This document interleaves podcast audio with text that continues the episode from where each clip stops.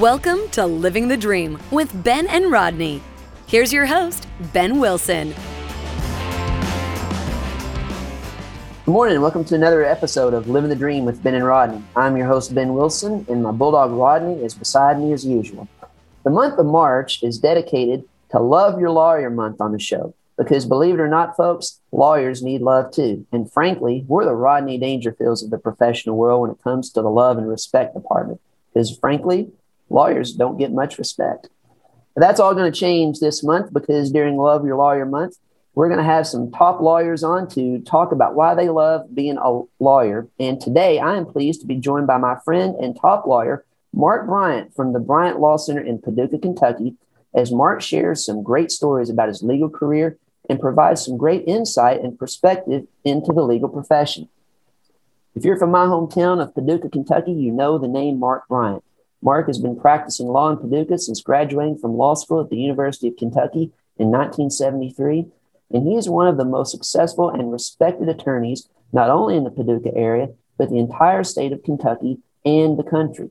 Mark is the founder of the Bryant Law Center in Paducah, and he and his firm's team of lawyers focus on personal injury matters, workers' compensation claims, criminal defense, and family law, with family law being divorce and child custody matters.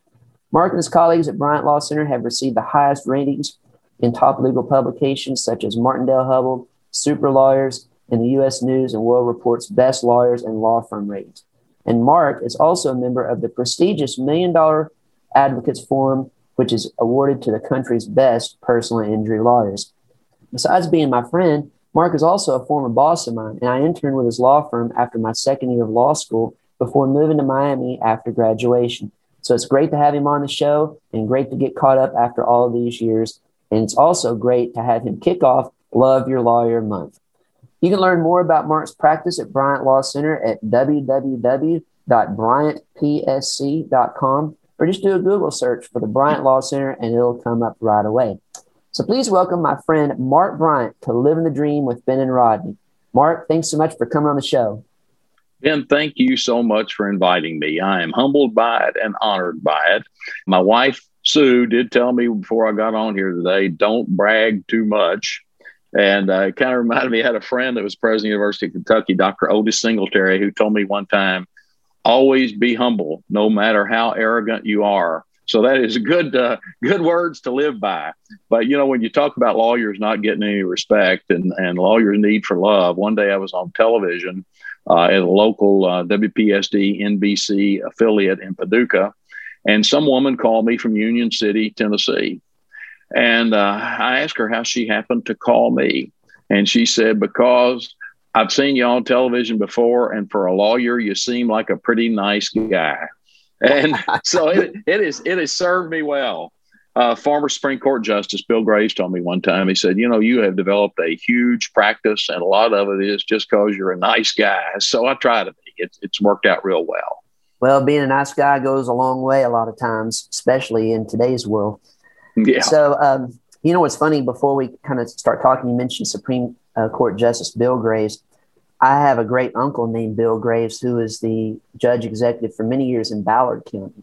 So sometimes there would be confusion between the the judge Bill Graves and the county judge Bill Graves. So they're like, "Yeah, you're mar- uh, you're related to the the judge." I'm like, "Well, the one in Ballard County." So that's kind of yeah. funny. And I knew both of yeah. them, obviously. Sure. So, well, before we start talking about why you love being a lawyer, one thing that we both share is a love for our hometown of Paducah, Kentucky. So, why is Paducah such a great place to grow up and live and even visit? Ben, Paducah, Kentucky is a small city in western Kentucky, located between Nashville, Tennessee, and St. Louis, Missouri. In fact, it's the largest community between Nashville and St. Louis. The Ohio and Tennessee rivers meet at the foot of Broadway in Paducah, and it is a beautiful little river town of 25,000 people in a county of about 75,000. Uh, people get along really well there. Uh, integration went off without a hitch in 1965, and the races do continue to get along well. Is a huge medical center, has a great art center, and lots of superb local restaurants, and a downtown that was built in the 1800s and given awards by Southern Living, Architectural Digest, Condé Nast Traveler, and many more. the the people in Paducah are absolutely the best. I love Paducah. Yeah, no, I I love it too. And you know the thing about Paducah is it has a little bit to offer for anybody. It's it is a small town, but like you mentioned, um, we offer a lot of big town stuff too. Like the medical profession is huge there. Uh, the school systems are good. So it's like if you want to raise a family there, it's good for the sports and the school. And, you know, we've got a lot of technology going on there. And of course, a, a rather robust legal practice. There are a lot of lawyers in Paducah now. Oh yeah, there sure are a lot of lawyers. I mean, you know, it's like every time a Greyhound bus comes to town, there's a new lawyer getting off. yeah. no. So, well, it's funny. Um, I, I, picked you to kick off Love Your Lawyer Month because, believe it or not, you were actually the first lawyer I ever met in person. When you spoke at Career Day at Reed, Reidland Middle School when I was in the seventh grade, um, my science teacher that year was Carolyn Tucker, and she was she was a, a very big personality. So she coordinated um, the Career Day, and um, she had the lawyer, and of course that was a time of LA Law and Harry Hamlin, and I was like, man, you know, because you came in and um, you remind me of Harry Hamlin because you were a prosecutor and you had the great hair and all that. I was like, man, it's like a requirement to be a lawyer to have great hair. So, um, so what inspired you to become a lawyer? Well, Ben, that's an interesting question. My dad uh, was a World War II veteran and a safety engineer at uh, TVA, uh, and uh, my uh, he served in the U.S. Army in World War II in the China Burma India Theater and flew the hump, the Himalaya Mountains, in a B 24 26 times. My dad was a hell of a man. My mother was a school teacher who didn't like lawyers. my uncle Albert Jones, who was 20 years my senior, became a lawyer and an FBI agent chasing the mob in Las Vegas. And then he decided he wanted to come back to Paducah. He missed home and he was elected Commonwealth attorney in Paducah in 1964. So Albert encouraged me to go to law school he told me if you don't like working for somebody, you can always strike out on your own. So I thought, well, that's pretty good advice. And I have practiced law and lived in Paducah my entire career because I can. Because of the internet and associating with big time lawyers I've met through the American Trial Lawyers and the Democratic Attorney General's Association, I've moved my practice out of Paducah and into California.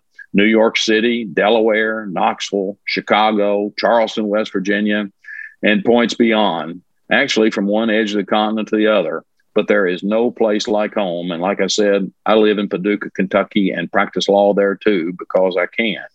Something uh, kind of an interesting point, though. I've been surprised to learn from a lot of very successful lawyers I associate with across America how many lawyers are Eagle Scouts whose mother was was a school teacher and I don't know why that is, but uh, there's an awful lot of them that have very, been very successful that have the same pedigree I've got.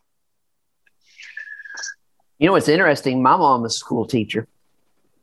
Yeah, I, I didn't make yeah. I didn't make it to Eagle Scout. I was I devoted uh, I, I was doing Boy Scouts for a while, and then I focused more on sports. But uh, I guess you know when your mom's a teacher, you're focused on academics and doing really well, and uh, kind of a, the perfectionist attitude, which is something that's a quality for a lot of lawyers. A lot of lawyers are perfectionists. And it's interesting. Um, the Kentucky Bar Association had a seminar on dealing with perfectionism and uh, how sometimes it's a good thing and sometimes it's a bad thing. But um, we'll talk about the practice of law in Paducah because, you know, it is a small town, but you got a lot of lawyers there. I don't know how many lawyers there are in Paducah, but there are upwards of 300, possibly more, in a small community like that. Wow. And lawyers, uh, you know, there are very few that really make a lot of money, uh, mm-hmm. at least in our community. Uh, and there are some lawyers that I, I mean, I'm, I'm guessing they make the minimum wage, but I wouldn't bet on it because it's, it's a, it is a dog eat dog world out there, totally different than it was when I first started practicing law. Right. Uh, I, I uh, I, I have a friend that was a former dean of the University of Kentucky College of Law, and I saw him a couple of years ago. I'm on the visiting committee for the UK College of Law, and he, he's out in California now. And he flew in for his CLE, and he said lawyers are not doing very well in Kentucky. And I said, why do you think that? And he said, because whenever I fly in for CLE, I look in the parking lot and see how many cars there are out there that are nice cars. And he said, you might see one or two BMWs, Mercedes, uh, and Lexus, but you don't see very many. And yeah. uh, I thought it was kind of interesting. Uh, but I mean, you know, it, it, it's like anything else, Ben. I mean, there's some people that are going to rise to the top and do real well, and there's others it's just not going to happen with. So it's yeah. a it's a tough profession. You know, it's interesting because um, sometimes I'll talk to students about career day, like what you did with with me, and I tell people now, if you want to go to law school, I think you have to be more than just a lawyer. You you really have to be a business advisor. And so I tell people, look, if you're going to go to law school, you should also do that joint MBA program because that gives you an opportunity to be a lawyer, but also be a business consultant or go into business for your own. Because I know a lot of lawyers who, like myself, have gone in house or they are business people. You mentioned a friend of yours before we got on the podcast who became a home builder in Arizona, and you can use your legal skills to be also very, very successful in business. And I, I think that's a very interesting thing. Well, let's talk about how you started your career. Um, after you finished law school at UK, you went to work for the McCracken County Commonwealth Attorney's Office here in Paducah as a criminal prosecutor, and you became a prominent lawyer right away. So, talk about some of your favorite memories of working with the Commonwealth Attorney's Office, um, and who are some of your mentors. I forgot to mention you were also our Commonwealth Attorney for several years and extremely highly regarded. Ben, I got to tell you, I had a great time uh, as Commonwealth Attorney from McCracken County. I loved it, and I would probably be still be there, but for the fact that I, I had a goal, and my goal was for my all of my children to complete their education without having any debt. And mm-hmm. I knew I couldn't do that on a Commonwealth attorney's salary. So uh, I spent uh, from from uh, 1974 to 1990 uh, in the Commonwealth Attorney's Office and then my wife, one day, she said to me, she said, um, "What are you going to do when you grow up?" And she she is one is a great believer in my being perfect. And uh, so I fight it tooth and nail, Ben. But anyhow, she was right. And at that, uh, so I decided that uh, I actually I laughed and I told her, I said, you know, I think I'll open a Dairy Queen. And she said, Open a Dairy Queen. Why don't you do something you know? And I said, I don't like lawyers. And I didn't back then. And now I love lawyers. But what I was dealing with on a day to day basis was defense counsel. And, you know, they represent just vile people and they lied a lot and mm. I understand why they did to try and help their clients. But I really did not like lawyers at that time in my life. And now that I've gotten out into practice for another 30 something years, I found that lawyers are, as a whole, really honorable people and good people and don't lie very often. And uh, so, uh, anyhow, I really do like that. But let me kind of talk to you. Um, when I got out of law school, I went to work for a former state senator named Joe Grace, a very colorful and smart lawyer. Some lawyers were jealous of Joe's success and said he got his law out of the racing forums. And Joe taught me a lot of th- about things, but I particularly remember one that is absolutely true. He said, If you don't toot your own horn, ain't nobody else going to do it for you. Then my uncle Albert Jones got a federal grant for a full time assistant Commonwealth's attorney, and he offered it to me. I took the job, and in 1974, I was paid $24,000 as his first assistant. And because it was federal money, it was more than Albert, the Commonwealth's attorney, was paid by the state of Kentucky as Commonwealth's attorney. Oh my God! So that was set. Yeah, really. Yeah, he, he was he was not happy about that. but anyhow. So I was making more money on the federal grant than he was as Commonwealth's attorney. But that was 74, and I loved being there and learning to try cases from a master trial lawyer and an awesome storyteller. Albert prided himself on his one loss record and would often hold up a file and say to me, quote, if we don't get more evidence in this case, it looks like you're going to have to try it and he'd laugh and I'd laugh and I'd have to try it. But it helped his one loss record. Uh, and in 1978, a friend of mine was governor of Kentucky. I was Julian Carroll. He was from Paducah, and I know Julian really well. Mm-hmm. And Albert told me he wanted to be the United States Attorney for the Western District of Kentucky because Jimmy Carter had just been elected president. So I called my friend, the governor of Kentucky, and asked if he would ask President Carter to nominate Albert for that position which mm-hmm. he did. So I told Albert about it. And before he had told his wife anything about it, he got the call from the White House that he was going to be nominated for Senate confirmation. And he was sweating blood when he went home to tell Lou. He did take the job and asked me to go to Louisville and be his first assistant. I told him no. I was married and had three small children. You ask about other people who mentored me uh, when I was Commonwealth attorney, and one of them that was so important to me was a man named Joe Freeland, who was number one in his law school class at the University of Kentucky. And the number two in that class uh, was Bert T. Combs, who oh, yeah. became governor of Kentucky and the chief judge of the Sixth Circuit Court of Appeals.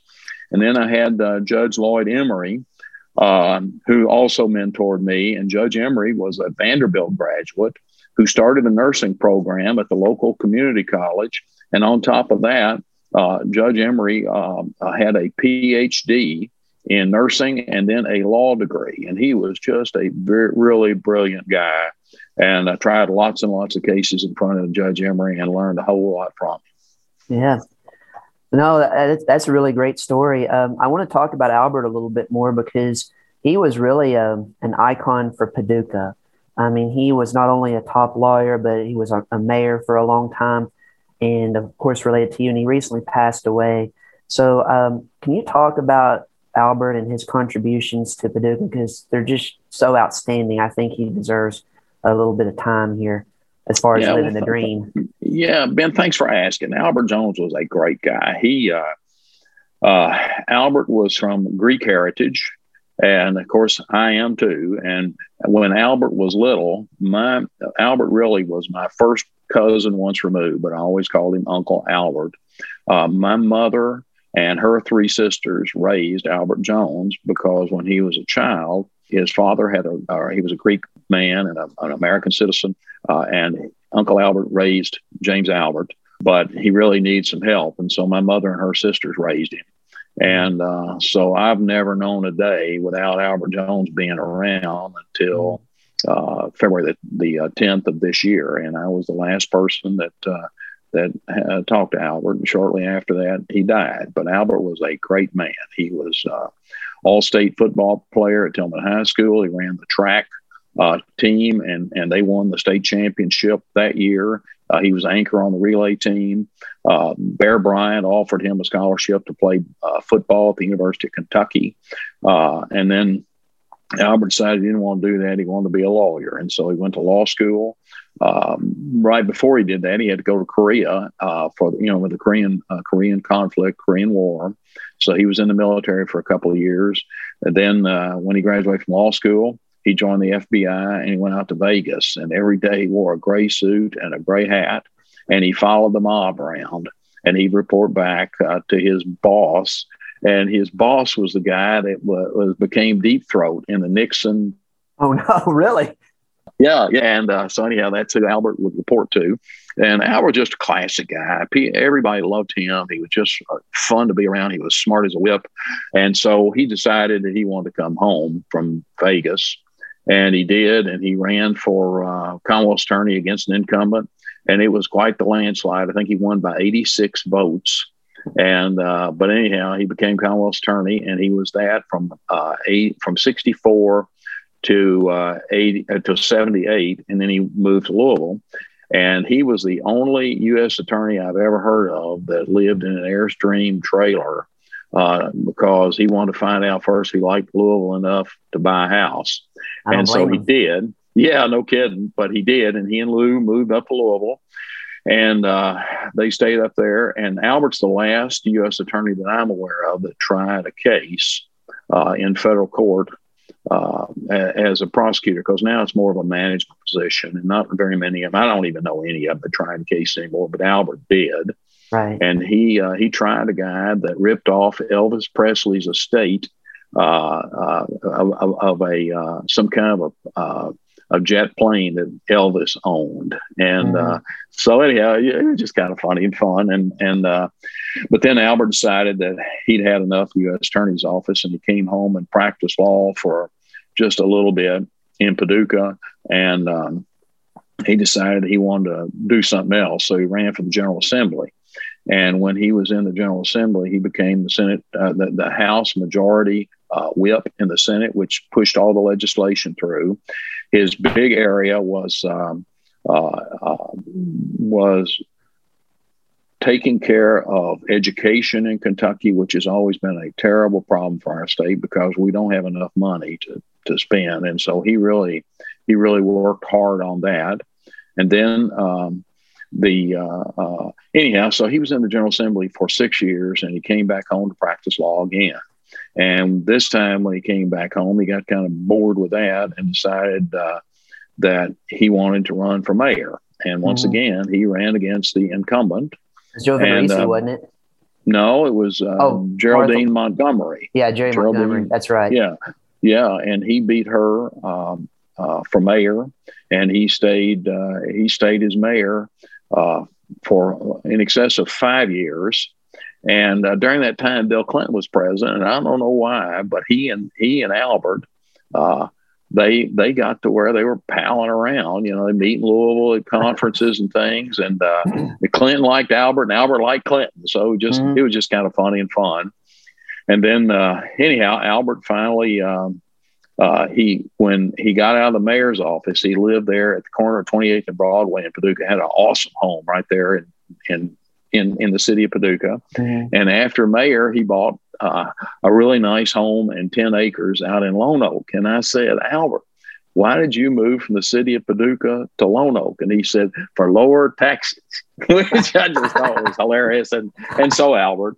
And uh, anyhow, Albert's been a huge influence on my life, and he, uh, he will remain that way for the rest of my life and on my kids too, because, you know, I've got, if it weren't for me, um, I doubt that my my niece would be a lawyer, and she graduated from uh, LSU as a lawyer. Mm-hmm. Uh, my daughter Jennifer is a lawyer, and I think that that's why um, uh, she is. And my son David is a lawyer uh, mm-hmm. in Louisville, and I really do believe, had it not been for Albert, that might that might not ha- have happened for any of us. Right. Well, that's kind of with me too, because like I met met you, and of course at that time, like I said, LA law was popular, and it's like, you know, you're either wanting to be a doctor or a lawyer. I'm like, well, I don't want to deal with a bunch of sick people, so I'll be a lawyer.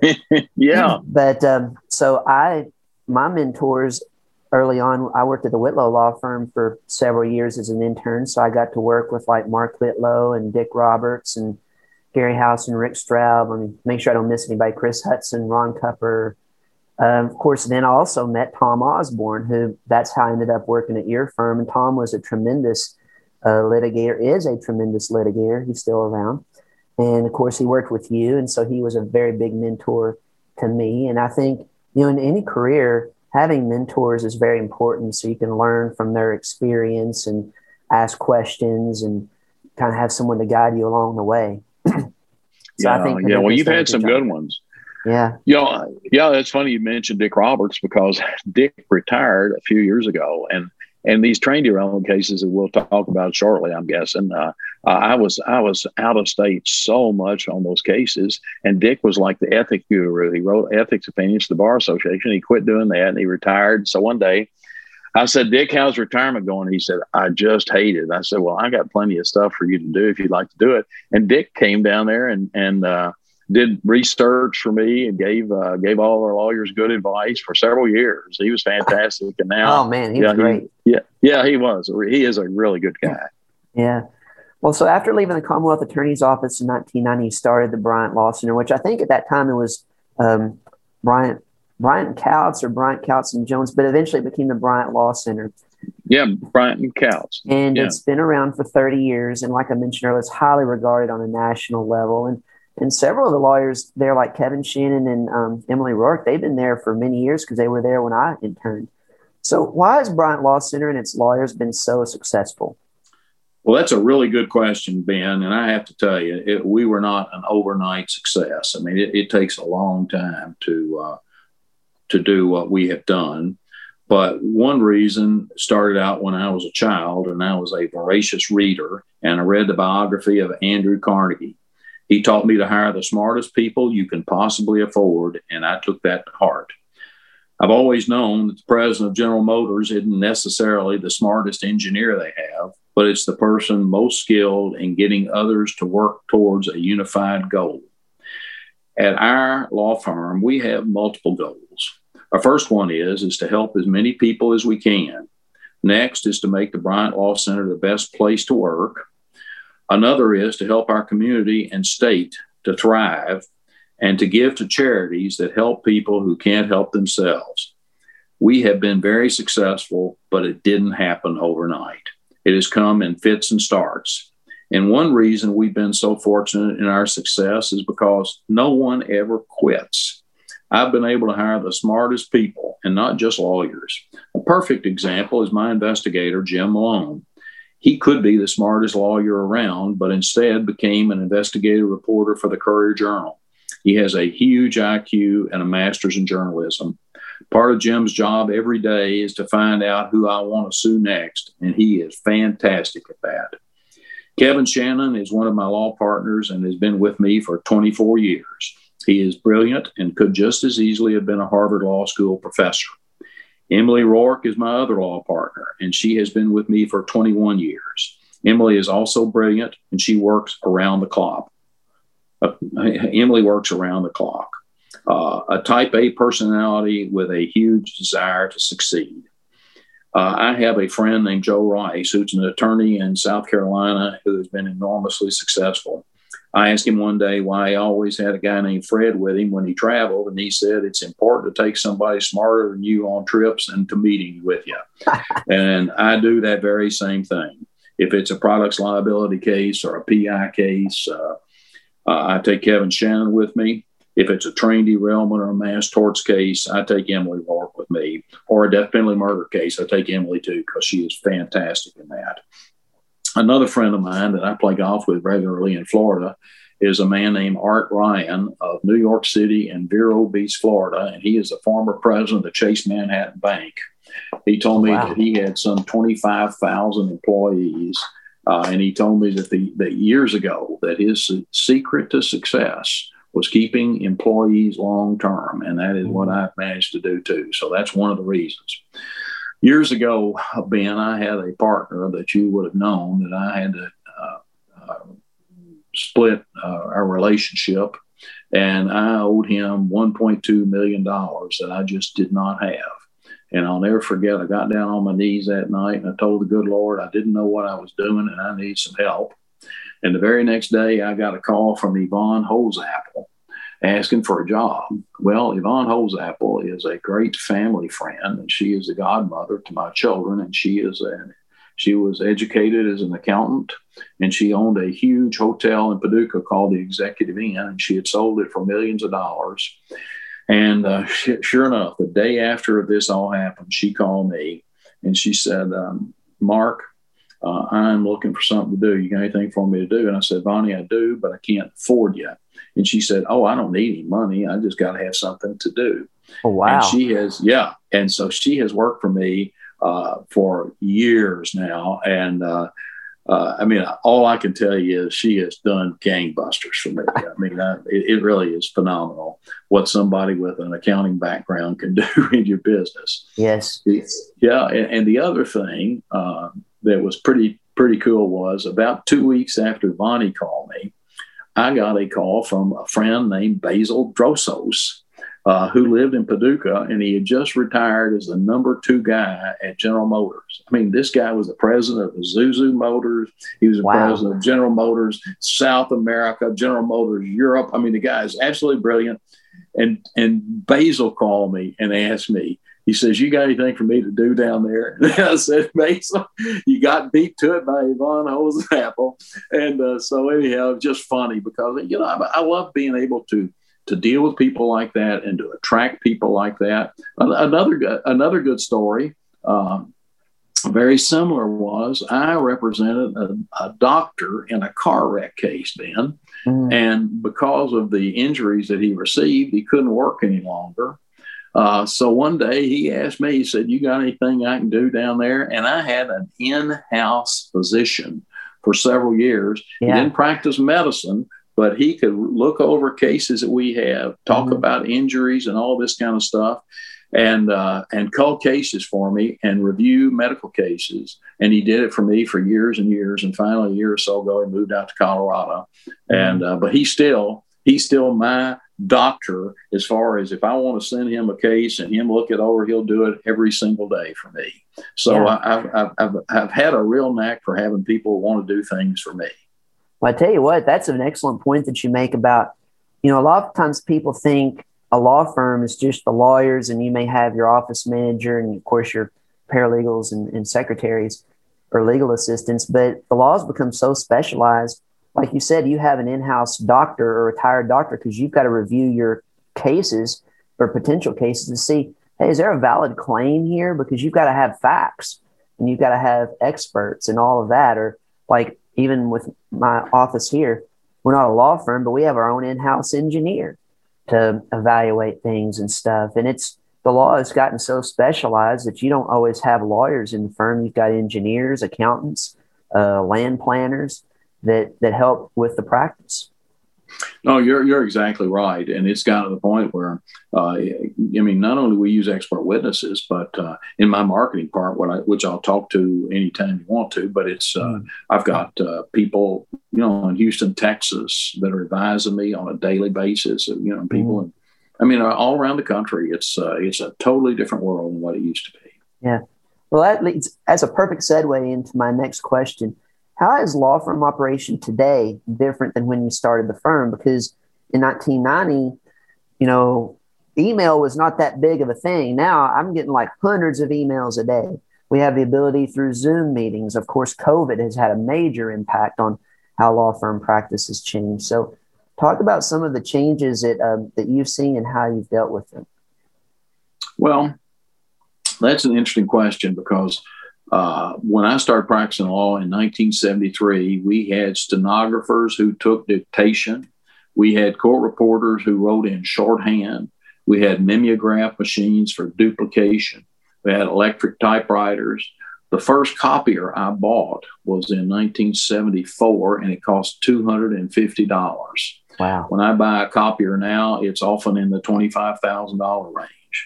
And so then, you know, you know, late in seventies, or early eighties, IBM computers came out with toaster-like boxes that held floppy disks, and uh, Kentucky did not allow cameras in the courtroom until uh, January of 1982.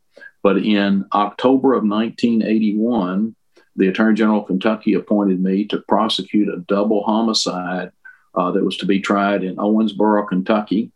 And uh, the circuit judge that tried the case asked special permission of the Chief Justice of Kentucky to allow it to be tried uh, on television.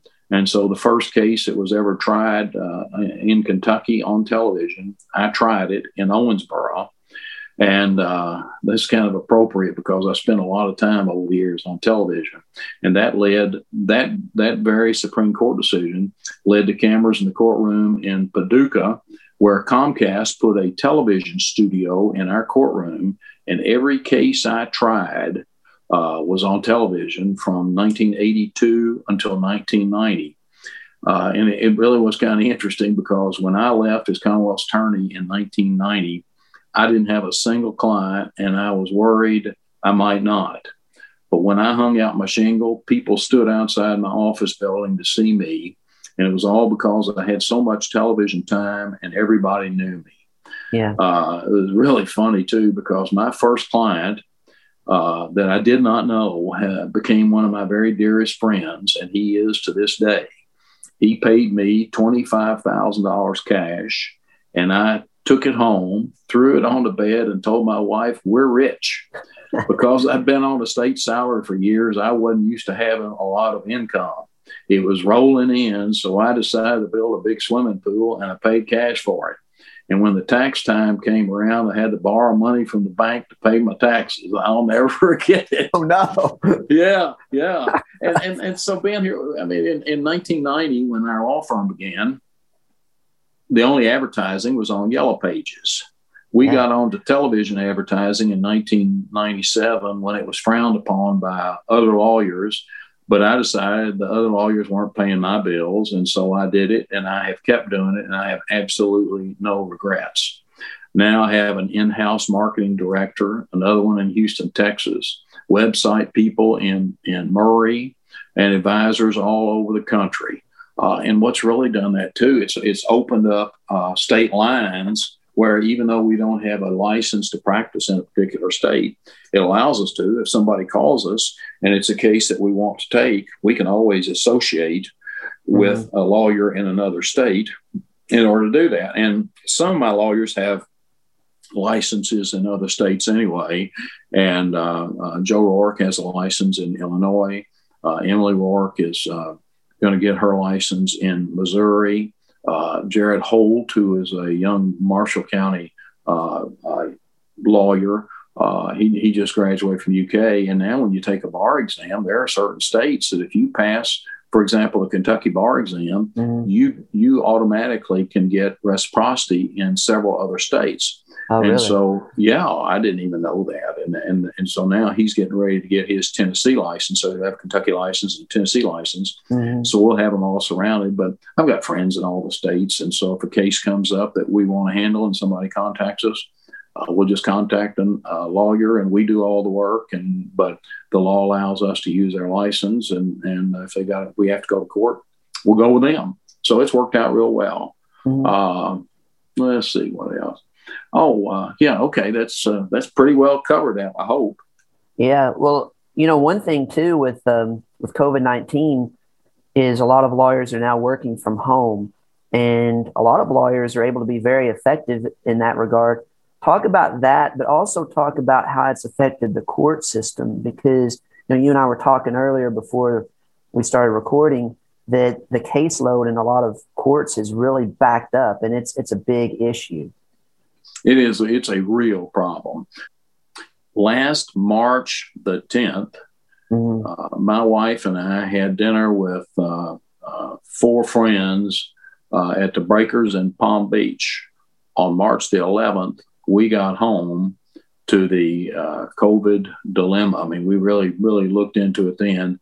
And on March the 12th, we had everybody in my office. So we've got right at 20 employees uh, we we had everybody. We bought uh, computers for them and sent them home and said we're going to work until every we're going to work from home until everybody is safe.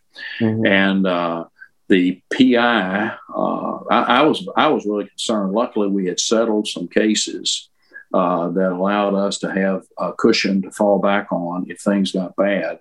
Mm-hmm. But I was really concerned when when COVID hit, Ben, that uh, people were just going to stay at home and we weren't going to have any PI cases. We weren't going to have any divorces. We weren't going to have any criminal cases.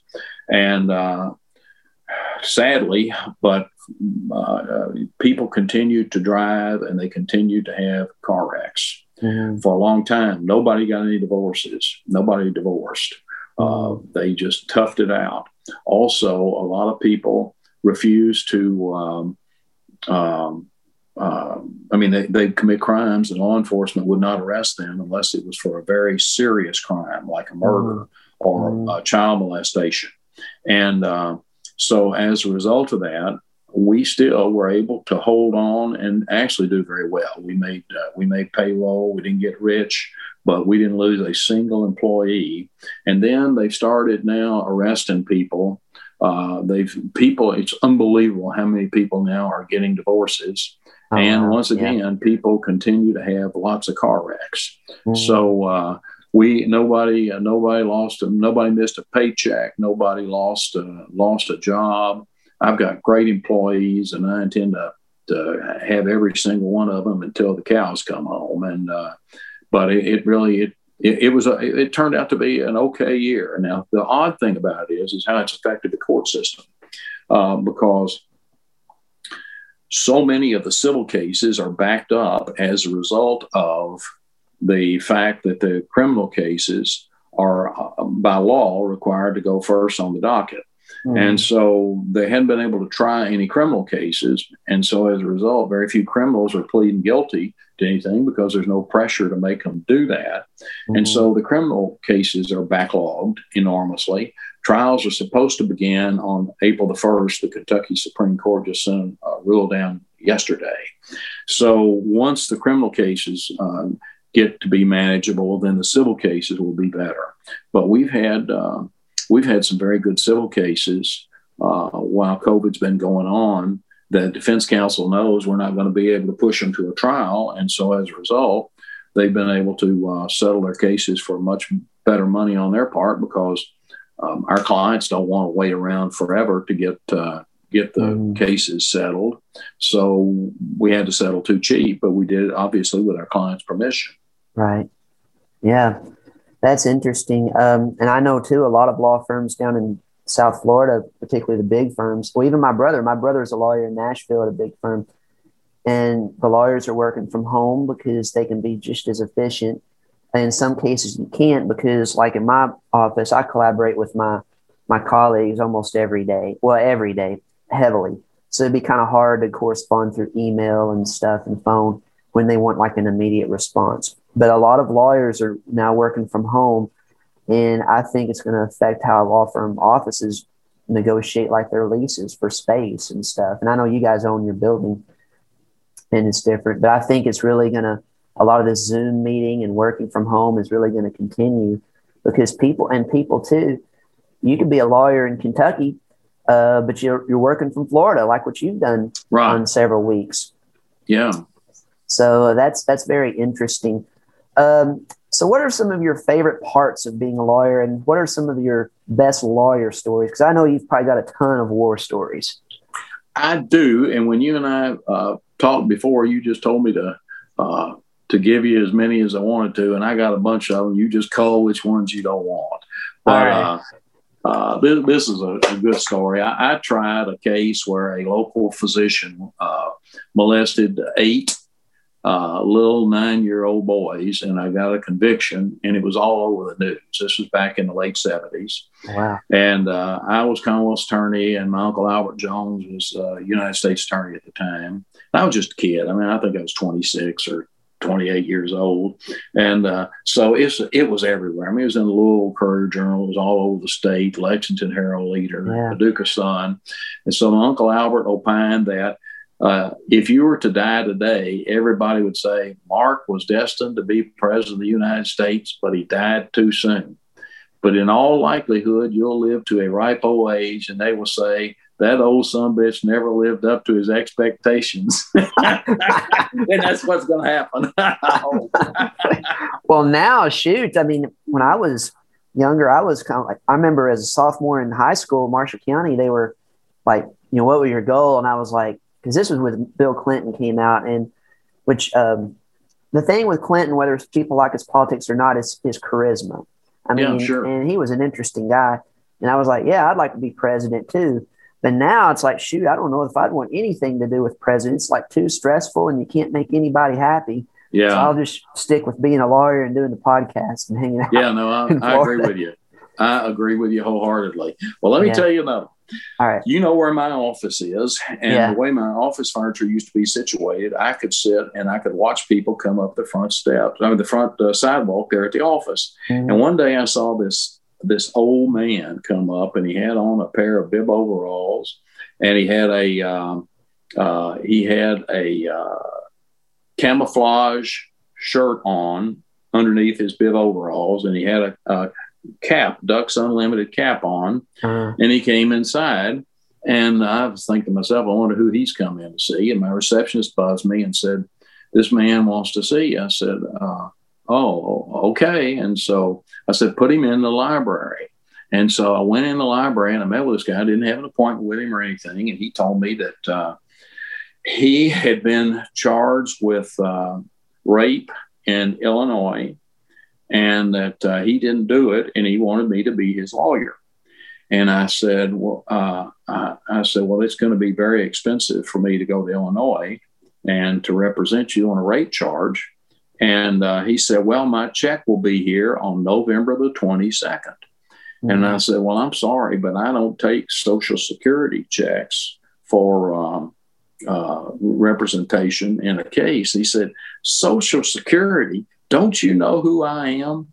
I'm Jimmy Joe. I won the Powerball. Thirty-three and a half million dollars. Wow. Said, That'll cover. and then and, and then another time, Jimmy Joe, he he wasn't as he wasn't near as old as he looked, and he was a really nice guy. And um, so, but he had a thing for young girls. I mean, of age girls, but I mean, you know, like Yeah. 20 year olds. And he was like, you know, 60. And uh, so one day he came to me and he said, Mark, my fiance and I have broken up and uh, I, I want you to sue and get back my diamond ring. I want my, uh, uh, I, I want my uh, uh, my house back, my furniture back, my cat. I, he bought her a Cadillac uh, uh, Escalade. I mean, he's just spent a ton of money on her. And He I mean, bought her a house. Oh yeah, you name it. I mean, everything. And uh, and and like I said, you know, he was an old looking, like sixty or sixty two at the time. He and uh, anyhow, so and, when I saw this girl, I I sued her. And I'd never seen her before, and I sued her, and I went into court, and she had this lawyer named Bob Manchester, and Uh-huh. so I did I did voir dire. We got a jury selected, and I sat over there with my client, and uh, and I looked over there at Manchester, and his client was just gorgeous. I mean, like us on a scale of one to ten, a, a ten plus. Mhm. And so it was obvious the reason he was interested in her, and it was obvious the reason she was interested in him. And so we go to trial, and uh, I gave my opening statement, and uh, I put Jimmy Joe on as a witness and on cross examination, and uh, and and so uh, after uh, for cross, Manchester says, uh, Jimmy Joe, did you do you know Joe Connor? And he said, yes. He said, did you tell Joe Connor that you uh, spent a half a million dollars on that girl and you never got? I'm trying to think of a nice way to say this, but he said it in the courtroom. But that mean- Satisfaction. yeah, well, or something. Yeah, the, the, the same. Yeah, but different. And uh, he said, no. He said, I did not tell him that. And he said, now, Joe Connor is out here in the court and he's in the hallway and he's going to come in and testify to that. Would you tell us what you did tell him? He said, no, I told him I spent $550,000 on her and never got any. And Mm. so the jury started hee hawing, and Judge Clymer was on there, and he was banging a gavel. Let's have some order in the courtroom. But it was really, really funny. But anyhow, uh, that that was uh, that was pretty much that. Um, I had a really cool case one time where a local surgeon came to see me, and um, he told me that he had bought a Prada purse at Sam's, you know, Sam's Club, Yeah. and he paid six hundred dollars for it, and he gave it to his sister in law who lived in Italy. Gave it to her for her sixtieth birthday, and he said, "Mark, I have found out that um, uh, that purse is fake. It's counterfeit." And I've taken the I've taken the information out there to uh, Sam's and told them I want a refund because it's counterfeit and they won't give it to me. Mm. And I said, um, he said, and I want my money back. And I said, how do you know it's counterfeit? And he said, I talked to a lawyer for Prada purses in Italy, and she told me that it's counterfeit. Mm. And uh, so I said, well, you got a number? I want to talk to her. And so I called this lawyer uh, for Prada purses. She told me that it was counterfeit. And not only that, anything that Sam sold that was, um, you know, had Prada's name on it was counterfeit. And I said, Would you put that in writing? And she said, Yes, I will. So I went back and I met with the doctor again and I told him what I'd learned. And I said, um, I'd like to file a class action lawsuit against Sam's Yep. uh, for selling fake Prada purses. And so I filed it right in U.S. District Court there in Paducah, Kentucky, and it became a worldwide national class against Sam's. Mm. And I had not, um, the, the case was still really, really hot. Uh, you know, just filed it. They filed an answer real quickly, and I get this call from a lawyer that was a lawyer uh, in the Clinton White House uh, for the you know for the president, Mm-hmm. And he was now with a big law firm in New York City. And he asked me if I would come to New York City and mediate the case. And I mean, I'm telling you, I hadn't filed this case 60 days, and Sam's wanted to mediate it.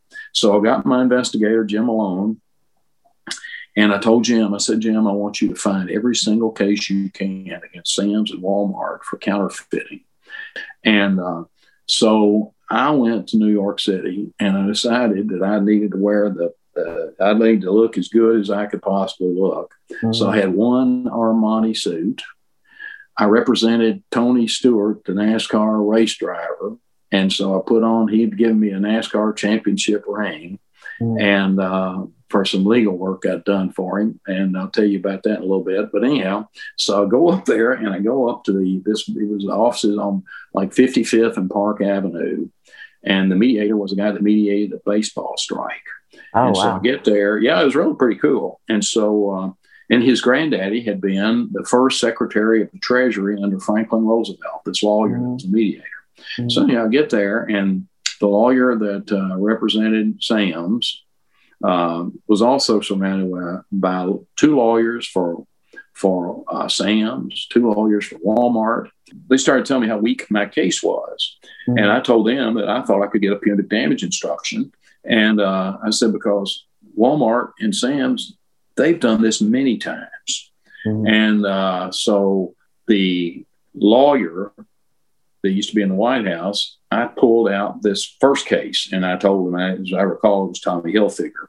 Mm-hmm. And uh, he said, Well, that's not going to get you a punitive instruction. Well, I have a stack of cases, I mean, like inches thick, mm-hmm. where Sam's and Walmart had done the very same thing. So I kept pulling them out. And I said, I think, I think all these cases uh, that, that the judge will give us punitive damage instruction. So they started offering money and it never was very much money. And I got kind of offended because I sat there all day long with them mm-hmm. and uh, tried to negotiate in good faith, and they just didn't want to do anything. And uh, so finally, I just told the mediator, I said, "This is it. I'm getting out of here." Mm-hmm. And uh, so I got up, grabbed all my stuff, walked to the elevator, pushed the button. The next thing I know, the mediator says they got one more thing they want to uh, uh, they want to offer you. Mm-hmm. And so I went back in there, and they did, and it was significant. Mm-hmm. And it was a lot of money. And we settled uh, we settled the case. We had a hearing in Paducah in front of Judge Russell, mm-hmm. and uh, so it was a confidential settlement, but nonetheless, it was a huge deal. Uh, and and I'm I'm very very proud of that. And mm-hmm. and Dr. Mayo and his wife uh, they did a hell of a lot better than getting six hundred dollars for their purse back. And uh, yeah, sorry, yeah. that was fun. I, I, wish I could have a case like that every year. Well, did the Jimmy okay. Joe guy with the overalls? Did he? What happened with him and his wife? If you're able to talk about it, because oh yeah, yeah. If I remember, he, the case is right on diamond rings because they always come out about engagement rings and stuff like that. Um, yeah, well the, well, the case on that was, uh, at least in Kentucky, that if it's the fault of the, you know, the person that gave it, uh, I mean, that, that, that, that, got it. And, and it was in this instance uh, that you're entitled to have it back. What happened was the, uh, uh the jury found for Jimmy Joe, uh, but she uh, claims that she already gave back the diamond ring to him. And, and she did return the, the Cadillac Escalade uh, I don't know if he got the furniture back, the house. I, I really don't remember, but I mean, he won the case. But yeah. I did tell him, I said, Jimmy Joe, next time you decide you want to get married, I want you to bring a girl by here to see me first and let me give you my approval on it. Yeah. Well, that and also prenups. Oh yeah, yeah, no kidding, because he never did that. He he got married several times and uh, never did a prenup. Yeah. Despite my best advice to him, he was yeah. in love.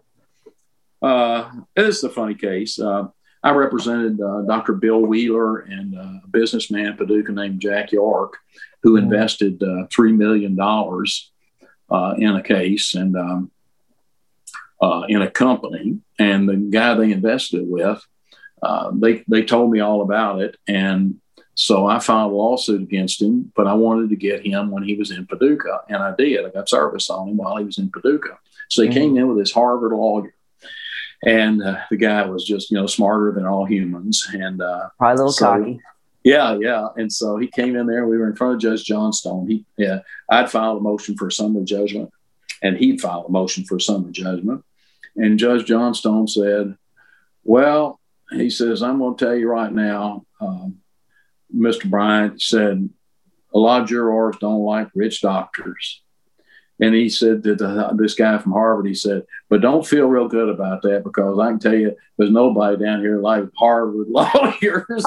and he said, he said, I, he said, if this case was in New York City, I suspect that you would beat Mr. Bryant in the courtroom in New York City.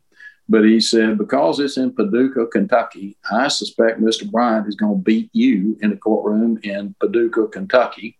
He said, what I suggest you guys do is go in that back room in there and you get this case settled before I enter a motion, enter an order on summary judgment. And hell, we did. We settled it that very day. So anyhow, that, was, that was just fun. Uh, oh yeah, okay. Uh, Tony Stewart. Mm-hmm. I had the best time with Tony Stewart. He is a great guy.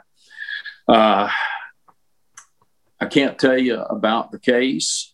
I can only tell you that uh, uh, his manager, uh, uh, Paducah fellow named Eddie Jarvis, called me one day and said that uh, Smoke had a, a, bad legal issue and he needed some help in the worst way. And would I help?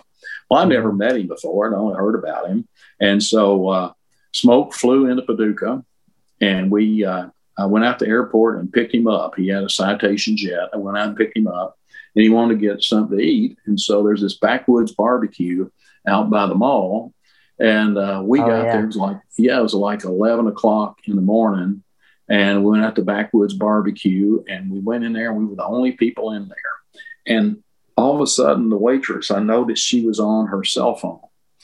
And within minutes, there the place was absolutely packed, and everybody saying, you know, wanted to see smoke. And uh, he was just a really, really good guy, a fun guy. And I'll, I'll, never forget, he told me one time, he said, you know, I have managed to hold on to a lot of money, but he said, my plan is to just give it all away. And I thought, well, how mm good is that? I mean, he does, he has a very charitable heart.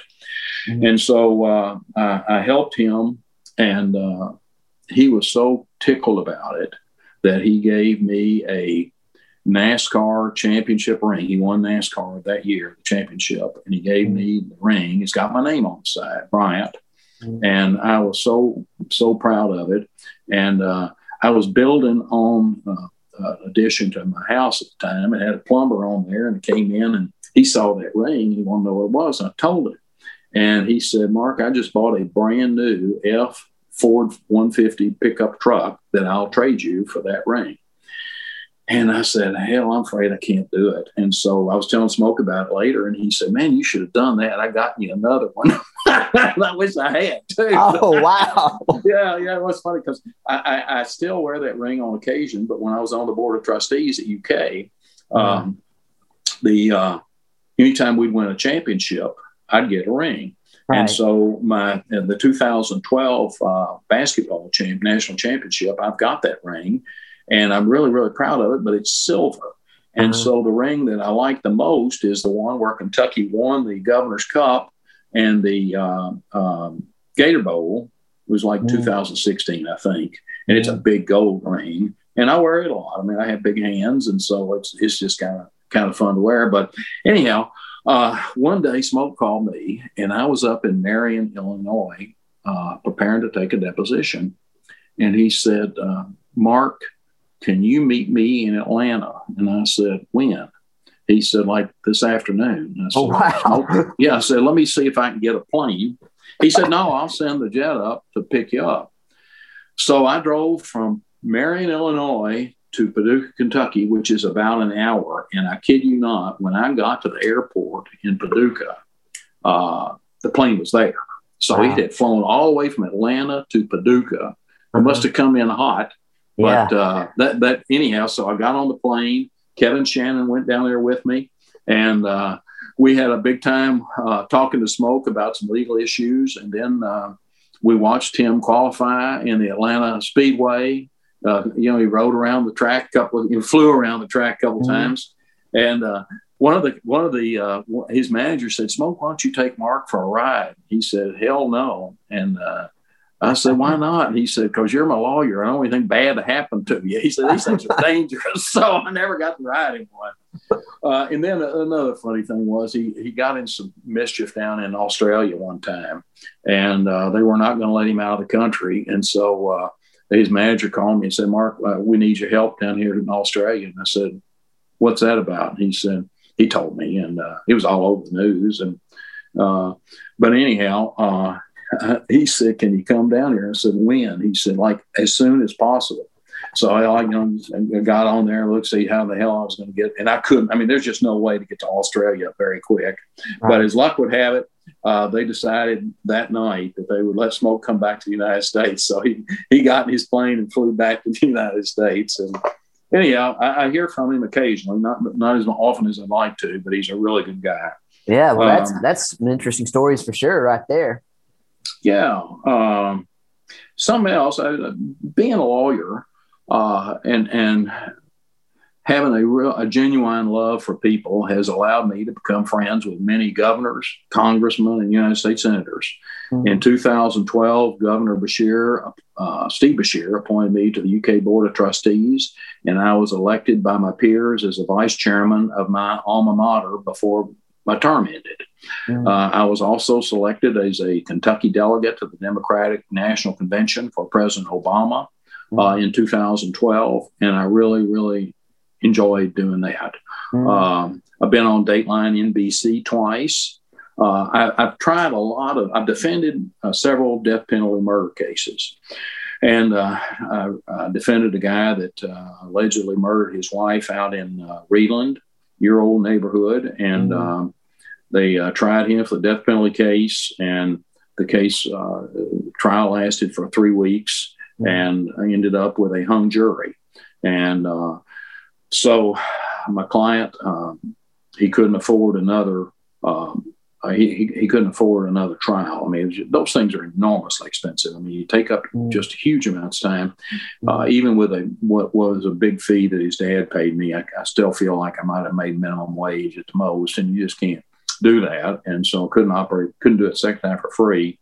So he threatened the deputy sheriff, trying to hire somebody uh, uh, who was in jail with him. Uh, he's uh, he was not able to make bond. He was in jail, uh, and he he tried to get a guy to kill the deputy sheriff that investigated the case, and so that cracked the wow. whole case open, and he ended up getting convicted. But I was on Dateline on that. It was an arson case, uh, where his where his wife was murdered and and burned.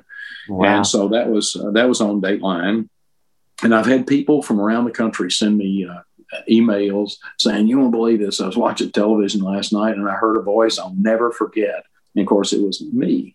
And uh, and then the other one, I had a guy named uh, Jared Long who was a uh, soldier that fell in love with a with a girl who was married to another soldier who was in Afghanistan, and uh, he ended up having an affair with this married woman, and so the prosecutor in the case decided that uh, she was going to get the death penalty on that. And uh, we were in court for a long time, I mean, several years mm. And long story short, during that time, I found out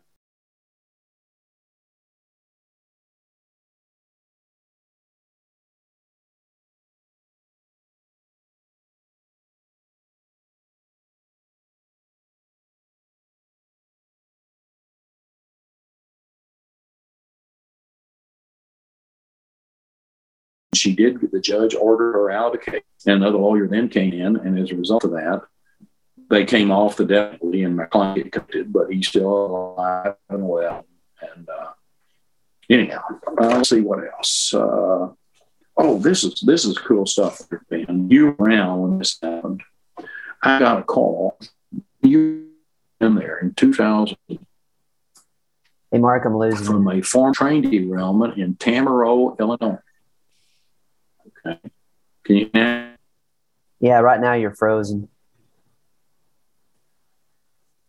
Okay, let me see what I can do here. Let's see, may come back in a second. Am I there?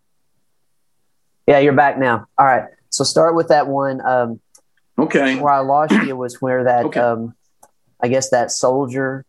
Um, okay. Yeah. Jared Long. Okay. Yeah, Jared Long. Uh, Jared was a, a, young soldier. He had a uh, his girlfriend was a married woman. She was married to a soldier uh, who was fighting over in Afghanistan. And when she, uh, while he was in Afghanistan, she and this guy Jared Long lived together. And long story short, when the guy when her husband came back from Afghanistan, uh, he was killed, uh, oh, wow. shot and killed. And my client was charged with it and the prosecutor decided they want to give my client the death penalty. and um, uh, the case went on for years. We had lots and lots of hearings. And long story short, um, I found out that the prosecutor was having an affair with the chief detective in the case. And um, so I filed a motion to recuse the prosecutor in the case. Mm-hmm. And the judge heard it and found uh, uh, found that she should be recused because of the prejudice that was involved and the appearance of impropriety. It was all over the news. It was in the Courier Journal, Hopkinsville, New Era, and uh, so anyhow, she got out of the case. And when the new prosecutor came in, uh, that prosecutor um, agreed to a plea that was less than the death penalty. And as a result of that, I saved my client's life. So I did a good job, and that ended up on Dateline NBC also. Wow. Uh, ben, a, another case that you may remember because you were there when this started. Mm-hmm. Uh, I got a call one day from a man who told me I had been his lawyer in a divorce case years before. And he told me that he had moved to Tamaroa, Illinois, and there had been a big train derailment, mm-hmm. and that uh, uh, they couldn't get any lawyers to come and see him. Would I come and see him? And I said, Well, let me call you back because I'd never heard of a train derailment case. Mm-hmm. And uh, so I did some studying and I thought, well, if I could get, if there's a thousand people, if I could get $10,000 a piece out of it, out of the railroad, it'd be a $10 million case. And so uh, I called him back and I said, yeah, I'll come up there and listen. And uh, so I came up, went up there to Tamaroa, and there were like eight people. We met in a mobile home and was snow on the ground. The smell was terrible from the chemicals from the derailment. Mm. And um, so I told them, I said, well, we got to have more interest than just eight people. And so they ended up having a, uh, they got a, a, school there in Tamaroa, and we had a town hall meeting, and about 500 people showed up less than a week mm. later. Wow. So, really long story short, I ended up getting a thousand clients, filed a lawsuit against the Canadian National Railroad. And but before I did that, I called my niece, who's a lawyer in Baton Rouge. And the reason I called her was because that is the petrochemical capital of the world. I didn't know. And that. I figured that somebody in Baton Rouge had probably handled a train derailment before. And my niece, Karen Trevathan, told me that I ought to call Calvin Fayard. Uh, she said he is a great lawyer and a gentleman and one of the few billionaire lawyers in America. And he really is all those things, just a super good guy. Mm-hmm. He and his partner, Blayne Honeycutt, and I began with that Tamaroa case. Uh, then the eight people, then the 500 at uh, town hall, and then 1,200 clients. We every time we'd have a hearing against the railroad, we would win, and they would appeal it. And uh, that was the first of many train derailment cases and we have become some of the biggest plane derailment lawyers in the United States. Wow! Uh, Do you work with that lawyer on the other deals?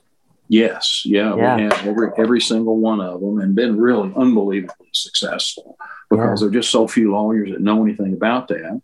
Mm-hmm. So we had uh, we've had them in uh, uh, Tamaroa, in West Point, Kentucky, right outside Louisville, uh, in Rockford, Illinois, uh, Jonestown, Pennsylvania, Maryville, Tennessee, Mount Carbon, West Virginia. I mean, we have tried. We we have not. Uh, we had to go to trial in Knoxville, but all the others have settled out, and we've had thousands of clients that have been evacuated from their homes. Uh, one of them was a um, train derailment in in um, Maryville, Tennessee, which is in the mountains. Excuse me, uh, uh, uh no, this one uh, in Mount Carbon, West Virginia. It's in the mountains, and the snow was nine inches deep. It happened at three o'clock in the morning. The whole hillside caught on fire. People running down the mountains barefooted, couldn't get in their cars. I mean, you couldn't get cars to start. It was just the worst mm-hmm. day of the year. Wow. And the river, the Kanawha River, uh, caught on fire and, and it burned all the way across the river, which is like a half a mile wide. And what was funny, I mean, this is just stupid, but the, the railroad denied they set the river on fire. I mean, that's something we had to prove, and obviously we were able to because I mean, how many times you ever seen a river on fire? Yeah. And it was just this shale oil the thing was carrying. It was coming down the hill. The brakes went bad, and uh, yeah, and it flipped over, and we, we had uh, 1,200 people evacuated. Good and then a, a, case that's kind of in the news right now, Ben, is something that I got involved in four years ago. I had a, a woman call me uh, from uh, Toronto, Canada, and uh, told me about a minister named Ravi Zacharias that had uh, um, sexually abused her, and uh, she wanted me to sue him. And I didn't know, you know, I mean, I wanted to see her. I mean, I wanted to meet with her. And so mm-hmm. Emily Rourke and I flew into uh, Washington, D.C., and she flew from Toronto to Washington. And we mm-hmm. met with her, went over the case with her. And uh, it was very touchy because this guy is a big time television uh, televangelist out of Atlanta. Mm-hmm. And so we filed a lawsuit. No, we did not. Oddly enough, we sent a demand letter. And he, uh, Zacharias, hired a lawyer out of Boston, Massachusetts, that sued my client, claiming that she was extorting him. Mm-hmm. And uh, we ended up uh, signing a confidentiality agreement, uh, but it was uh, we we had mediation in Atlanta, and uh, the case ended successfully for my client. And um, but it, there's an article in Christianity Today magazine just last week where there are other women have now come out with the same thing. And since then, Zacharias is dead. But mm. it was uh, it was a very very interesting case. Yeah, and had, yeah, and, and I had a case in Chicago where uh, we represented 17 women in Chicago, or actually it was in Wheaton, Illinois, against a guy named Bill Gothard and the Institute for Basic Life Planning. Uh, these women accused him of sexual abuse, and Emily Rourke and I uh, spent a bunch of time in Chicago over it. Uh, the mm. case ended a couple of years ago, but we've we've done a bunch of that stuff. We had uh, we had two 15 year old girls who were molested by their youth minister and a deacon at the church, and one of them got pregnant.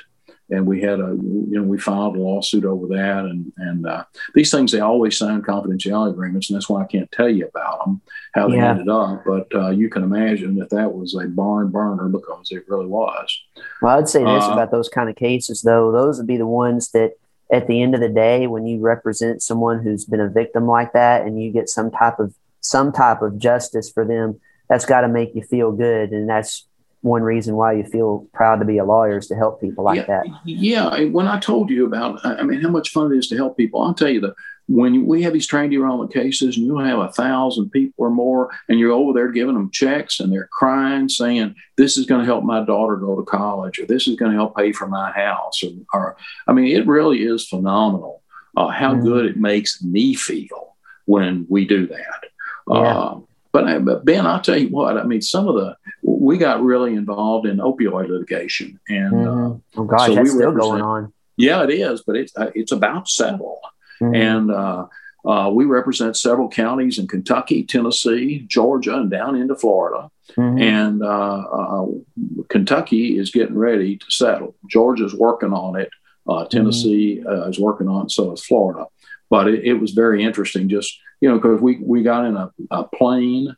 Uh, we have I have a friend that I was on the board of trustees with at UK named Jim Booth, and uh, Jim was friends of all the county judges and and uh, fiscal court members in Eastern Kentucky, and he set up meetings. And we flew over there and met with uh, met with various people. Of course, we got people in Western Kentucky. We represent McCracken County, and the city of Paducah, mm-hmm. um, uh, and, and uh, Ballard County. But anyhow, we, we got very very involved in that, and I'm, I'm looking forward to giving uh, giving some checks to our municipalities in Paducah here and hopefully before the end of the year. We'll see.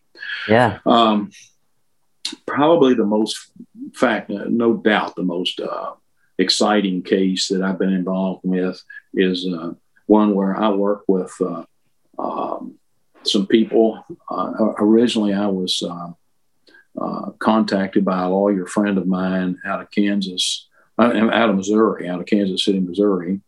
He represented the state of Kansas against the federal government, trying to get money back that belongs to people, um, savings, U.S. savings bonds that, uh, that people have died and the money doesn't go back to them because the federal government doesn't have any obligation to give the money back to them. So there's $32 billion yeah. in the federal treasury that uh, we have sued over. And, and uh, so Mike Moore with uh, uh the former attorney general of Mississippi who was involved in the tobacco litigation, mm. Joe Rice from South Carolina, there, I mean, there are just a lot of really, really good lawyers uh, that are involved in this, um, and and um, that is a heck of an issue, though, because I mean, even in Florida, I know. I mean, you've got so many.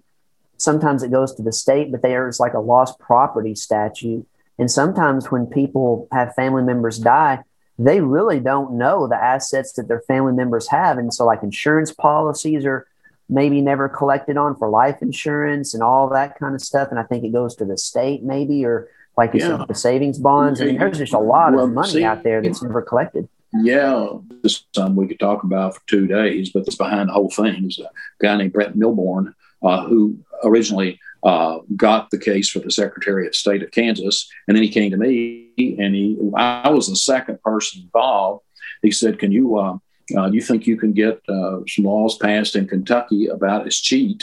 where we can uh, do this. And so not only I get the laws passed, but I got the RFP with the state of Kentucky. So Brett and I uh, handled that. And then we got, I, I, I was a friend of Mike Moore and AM.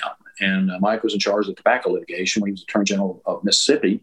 So I called Mike and we put Mike in on it. And then we started going around. We got in cars, planes. We traveled all over the country, meeting with state treasurers, secretaries of state, uh, I mean, it was just fun. And we signed up uh, 14 states that we represent. And and uh, we passed legislation in a bunch of other states. And so we've gone through the Court of Claims in Washington, D.C., and we won it there. And at the time of that win, it was only like it was only like 25 billion. But because insurance now is like you know 32, excuse me, because of interest, yeah. Uh, it's 32 billion now. But for Kentucky, I went to court and I got a judgment of 212 million eight hundred fifty nine thousand six hundred and forty two dollars. Wow. And uh, so uh, anyhow, I mean the whole thing's been fantastic. But with six, we won in the court of claims. They uh, the government appealed it, and uh, we lost on appeal. We took it up to the Supreme Court uh, and they would not hear it, so we had lost it. But now we passed legislation. We've got legislation in Congress.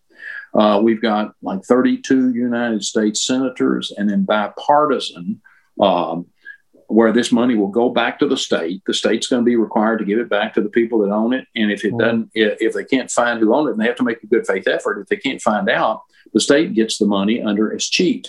Right. And and so uh, anyhow, it's still going. I mean, we're working on it. Uh, night. I've got a call on it uh, uh tomorrow after. Or let's see, uh, Monday afternoon. Yeah. Wow. I spent a lot of time in Washington on it, and I'm learning how Washington works and doesn't work. yeah. A lot of them yeah. not working. Well, let me ask you this. Um, you know, you've mentioned that you worked with a lot of lawyers, both within your firm, like with Kevin and Emily and, and others, but also you've worked with co-counsel and people on the other side. So you've seen a lot of good lawyers, you've seen a lot of bad lawyers. What in what your in your mind, what makes a person a great lawyer? I think the most important thing you can have to be a great lawyer are good communication skills. Yep. You've got to have that. You must be articulate. But you know, you've got to have really good writing skills to be a good lawyer that's the one thing that I remember about you, Ben, when you worked down there with us. You were a hell of a researcher and an awesome writer. And I have found from years of practicing law that the uh, uh, the ones that graduate at the top of their class are all great writers and researchers. Uh, mm. So you got to be able to do that. And uh, um, the fact that you've been successful is no surprise. Uh, you had a strong you had a strong desire to do that, but you know you had a great work ethic and uh, great writing and and really you know I have watched your career and uh, when you went to Miami, I just knew something good was going to happen and it has. And I'm just mm-hmm. for you. Thank you. Uh, the, uh, another thing, Ben, I think you, a willingness to help people, uh, empathy. Mm. And that's not just for money. I mean, you know, we do a lot of stuff at our law firm that we don't do for money. We just do it because we want to help people. Mm. And, uh, you know, I mean, I'll, I'll, call, I'll put pressure uh, if I can. Not necessarily, I mean, if it, it doesn't have to be legal pressure. It's just, you know, if somebody needs something, I mean, I like to help. And that's the same way with the people down there in my office mm-hmm. because they don't, you know, like I said, everybody's been down there forever, but those that weren't down there very long, that's one of the reasons if they didn't return phone calls or if they weren't nice to people, because you just got to be. Yeah. Uh, and, and uh, I think you have to have good listening skills to be uh, be an excellent lawyer. A lot of lawyers advertise they're most aggressive. I don't like that label. Uh, I think assertive is a better label than aggressive. Uh, and one reason is that juries, I've learned, have a tendency to help people they like, and that includes lawyers. You, mm-hmm. it's important to to be nice, not to be shrill, not mm-hmm. to be uh, smarter than everybody else, but really just to you know get your point across and let them see it. Um, I had a client, uh, you may have heard of him years ago, was a guy named Gladman Humbles, and I was crazy about Gladman. Good, good guy. He hired me one time and he gave me a sh- a t-shirt that said, "Good lawyers know the law, great lawyers know the judge."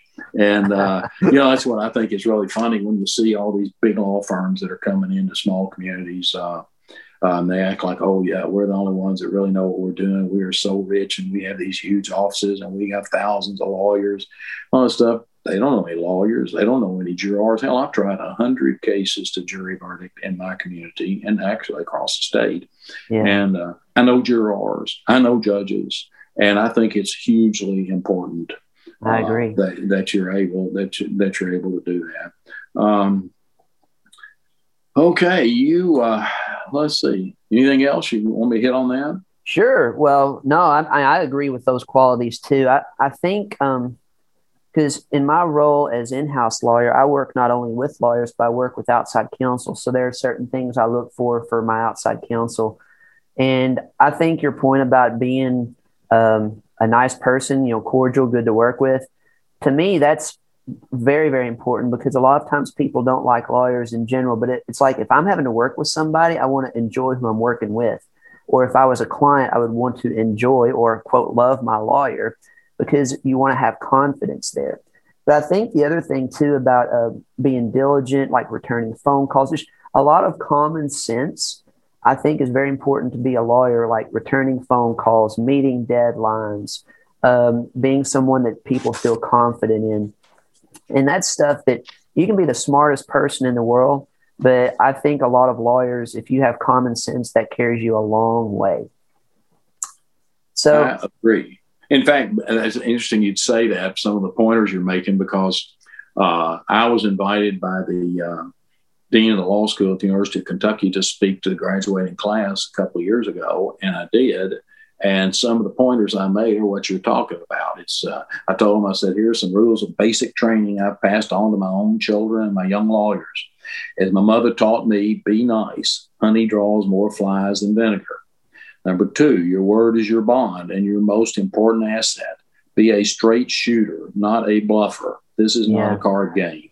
It takes a lifetime to build a good reputation, and it only takes seconds to ruin it. Right. I agree. And especially with the world we have now with social media and things like that. You know, if you come across as a bad person or whatever, it's all out on Facebook and Twitter and oh yeah, all that. Well, let me. Uh, we talked a little bit about marketing, but I want I kind of want to hit back on that because one of the critical comp- components of any business is marketing, and you've always been at the forefront of that with law firm, and it wasn't just the TV ads. Talk about the importance of marketing for for Bryant Law Center and how you've been so successful with it. Okay. Uh, my old friend Joe Grace often told me, if you don't toot your own horn, ain't nobody else going to toot it for you. Mm-hmm. It goes against everything that my mother and dad uh, taught me as a child about the importance of being humble. But Joe Grace was right. And my wife still impresses on me how important it is to remain humble. Uh, but so was Ted Turner, the mouth of the South, right, when he often said, early to bed, early to rise, work like hell, and advertise. That is my mantra. Everybody in our farm works like crazy, returns phone calls, and we advertise to beat the band or the competition.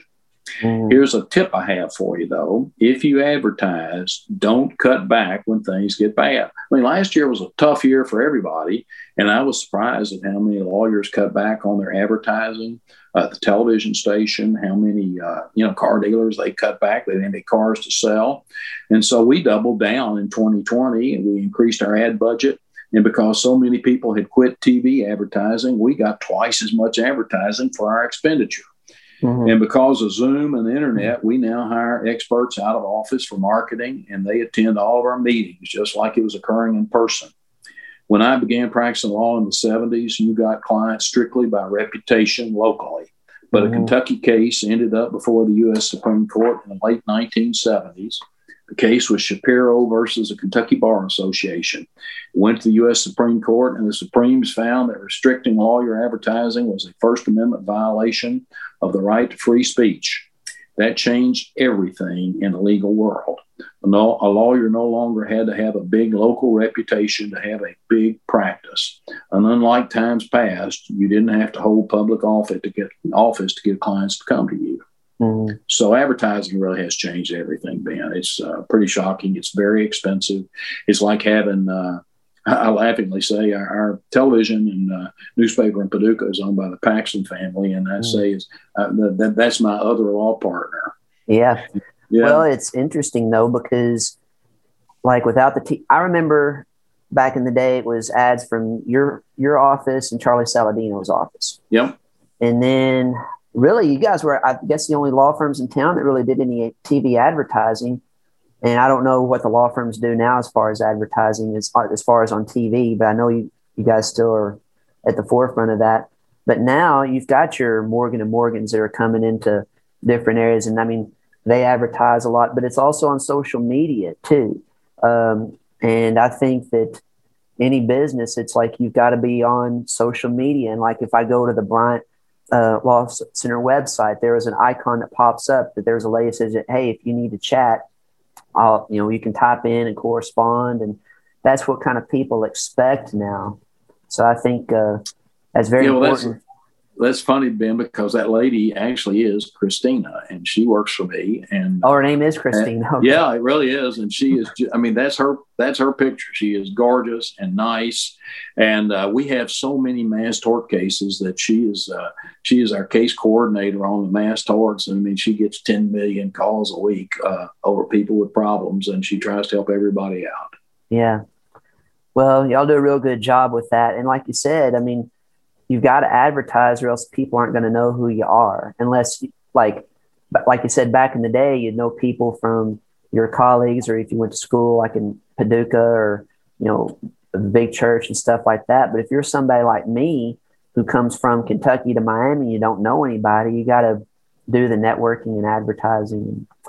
So well let me ask you this. All right you've been a top lawyer in both criminal defense and in personal injury and people often come to you when they have a problem. What are some basic tips that people should follow when they're involved in a car wreck or facing a criminal matter besides calling you immediately? Oh, yeah, I got you. Got to you got to kind of do some things before you call the lawyer. Yeah, you can mess exactly. things up. Well, Ben, let me tell you, uh, we get that question a lot about what to do in case there's a car wreck. The first thing I tell you to do is get to a place of safety. Mm-hmm.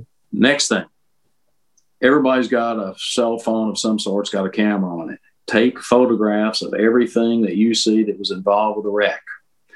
Uh, because really, a photo is worth a thousand words. And mm-hmm. so get all the pictures you can get.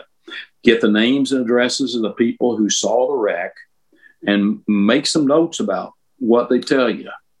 Here's something that I think is really important. You know, we're all we're all bred to act like everything is okay. Mm. But don't act tough when you've been in a car wreck. If they come to you and they got an ambulance to take you to the hospital, unless you just know you're not hurt, you need to hop in that ambulance and go to the hospital.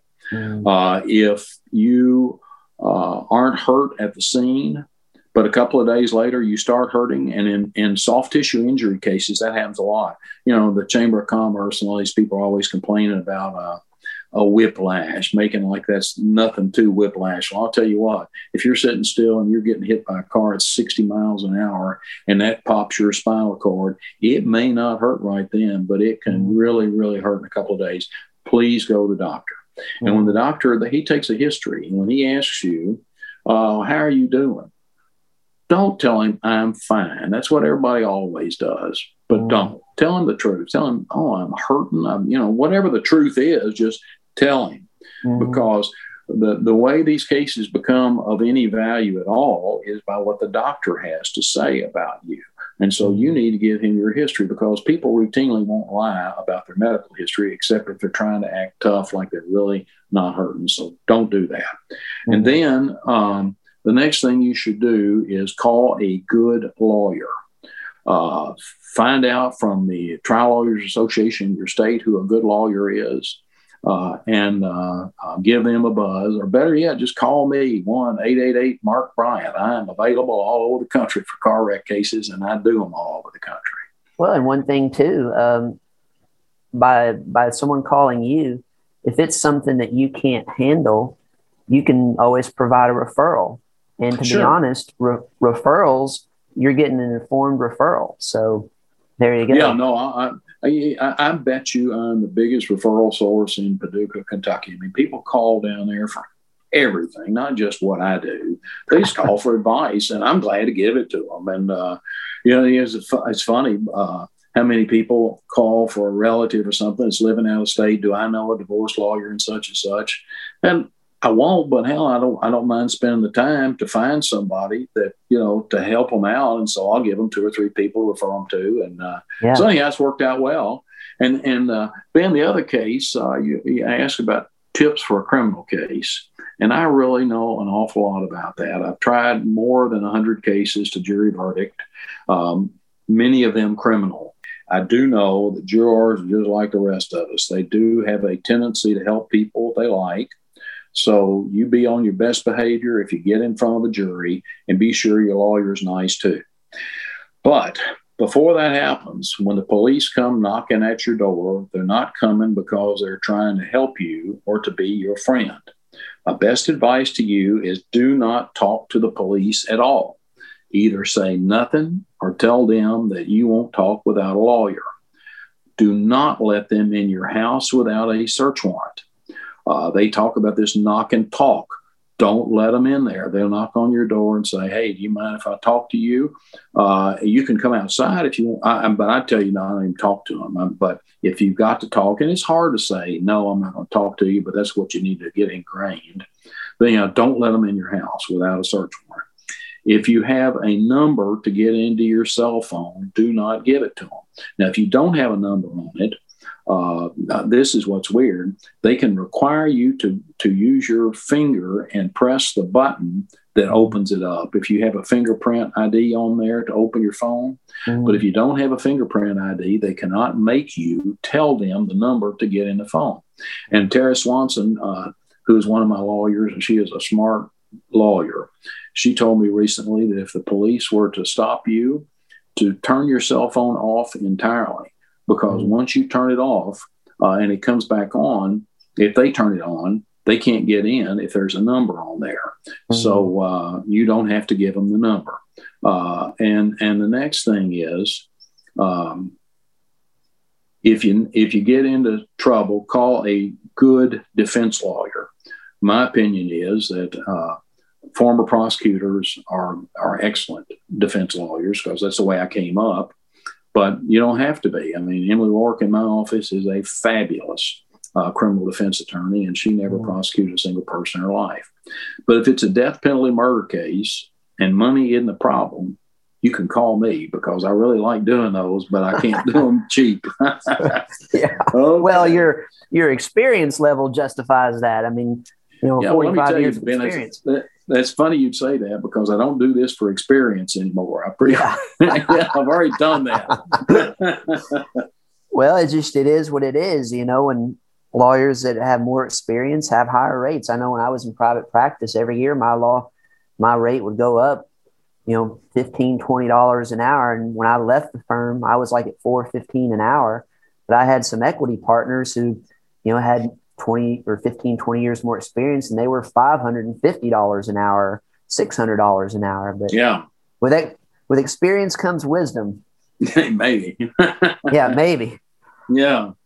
So, well, that's that's interesting because of first off, Rodney and I hopefully won't have any criminal issues, but those are the things that when you think of lawyers, usually you think of okay, a criminal issue or uh, an injury, and it's kind of nice for people to know what they should do before they even call the lawyer because you can do things or say things that can mess up your whole case um, before the lawyer is even involved.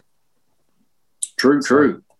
So, well, let me ask this then. Um, the, sh- the theme for the show this month is called Love Your Lawyer Month. And I don't know if I know anyone who loves lawyers more than you because you have a family full of lawyers. Matter of fact, mm-hmm. you have two children. You've mentioned David and Jennifer are both lawyers. Um, what's it like having a family full of lawyers? Ben, as you can imagine, is never boring. We have so much, it, we really do. We have so much in common and enjoy so many of the same things that when we, we get together, there is seldom a quiet or a dull moment. Um, my uncle was a lawyer. He encouraged me to be a lawyer. I did. And then my sister child, my niece, became a lawyer. My wife and I have two children and a daughter in law who are lawyers. I just love lawyers, especially my own. Uh, and I can't say enough good about my wife, a lawyer's wife named Sue. Uh, she has put up with a lot over the years and really seldom complains about it. More than once, I have given her short notice that anywhere from five to 25 people are coming over after work. I don't do that very often.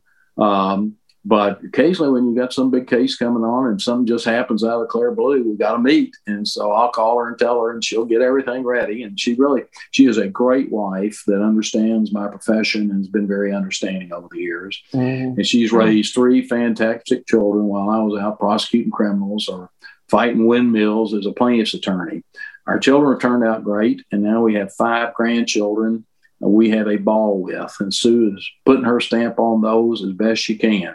The t- toughest problem Sue has is her two, no, her many decades long effort to make me perfect. And that's not working out very well for either one of us, but she keeps trying. she keeps trying. we may need to have Sue on for a segment of why she loves a lawyer. so, um, yeah, it's interesting. Um, my brother is also a lawyer. So at, at, our generation, we've got lawyers. And well, let me ask you this. Um, you know, what do you tell your grandkids? Are, are you going to tell the grandkids to be a lawyer? Are you going to tell them to not be a lawyer? No, I would encourage them to be. But like, for example, my granddaughter, Caroline, she just got a, the high, the highest grade. She's, tw- she's 14, got uh-huh. the highest grade you can get on, uh, a high school entrance exam, and uh, uh, she she got a four point. Uh, She is really really smart. Her dad's an engineer, and her mother was a judge, mm-hmm. and uh, so she's already talking about going to to medical school. Yeah. And uh, so that, that is that is quite an honor. If that's what she does, that's what I want her to do. Mm-hmm. My, my grandson Boone, um, he is twelve. Uh, he is a real mathematician. I mean, that guy can teach math at 12. He is just unbelievably smart. Mm-hmm. And I don't have I don't have that skill. That's nothing that I've ever been able to do. So mm-hmm. that came from the engineering side uh, of his family. Yeah. And uh, I, I do know this. When he was about five, he told Jennifer, says, Mama, when I get big, I'm going to go to Duke to law school. Well, don't tell him that. Don't let him go there. Well, let me tell you, she was on the highway and she pulled over and stopped the car and turned around and said, Boone, you can go to UK or you can go to Harvard. I don't want to hear another thing about Duke. and uh, so anyhow, but yeah, I mean, I, I, I, love being a lawyer and I'm, I'm, I, I think their personalities are well suited to it, but if they got something else they want to do, more power to them.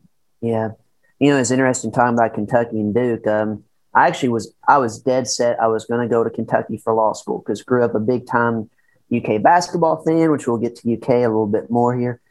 And I mean, never really cared for Louisville, but I ended up going to Louisville because Louisville just gave me such uh, such a big scholarship, I couldn't turn it down, and they were pretty close uh, in that. And I never thought I would go to Louisville, but um, anyway, the money talked. But the thing about it is, is I was kind of like, well, I can go to Louisville and still be a Kentucky fan. But my second year of law school, Rick Pitino got hired as the coach, so I felt like, all right, well, I'm kind of bringing some Kentucky in, so it was a little bit easier. Yeah, but yeah. I, I couldn't go to Duke. I'm sorry. I, I draw the line there. At least No, I know what you within the mean. state.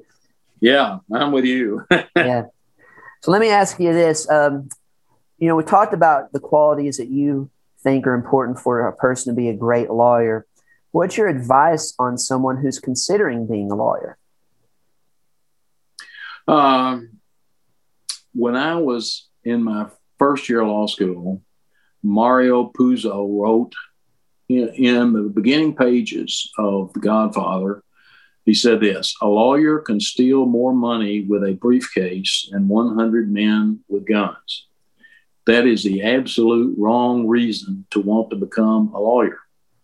Yeah. Nor is nor is Warren Zevon's fantastic song "Send Lawyers, Guns, and Money, Dad, Get Me Out of This." But that really is one of my very favorite songs, and that's one of my very favorite books.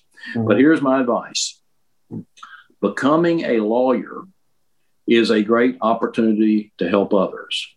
You can further the good of the community and the rule of law. There are so many areas of law you can get involved in, from trying lawsuits if you're outgoing, to real estate development like Ben if you're really smart, to checking titles to property if you don't want to be in front of a jury. Mhm. Being a lawyer is being part of the learned professions. It lends itself to prestige and reputation. Income can be significant. Lawyers are among the highest paid professionals.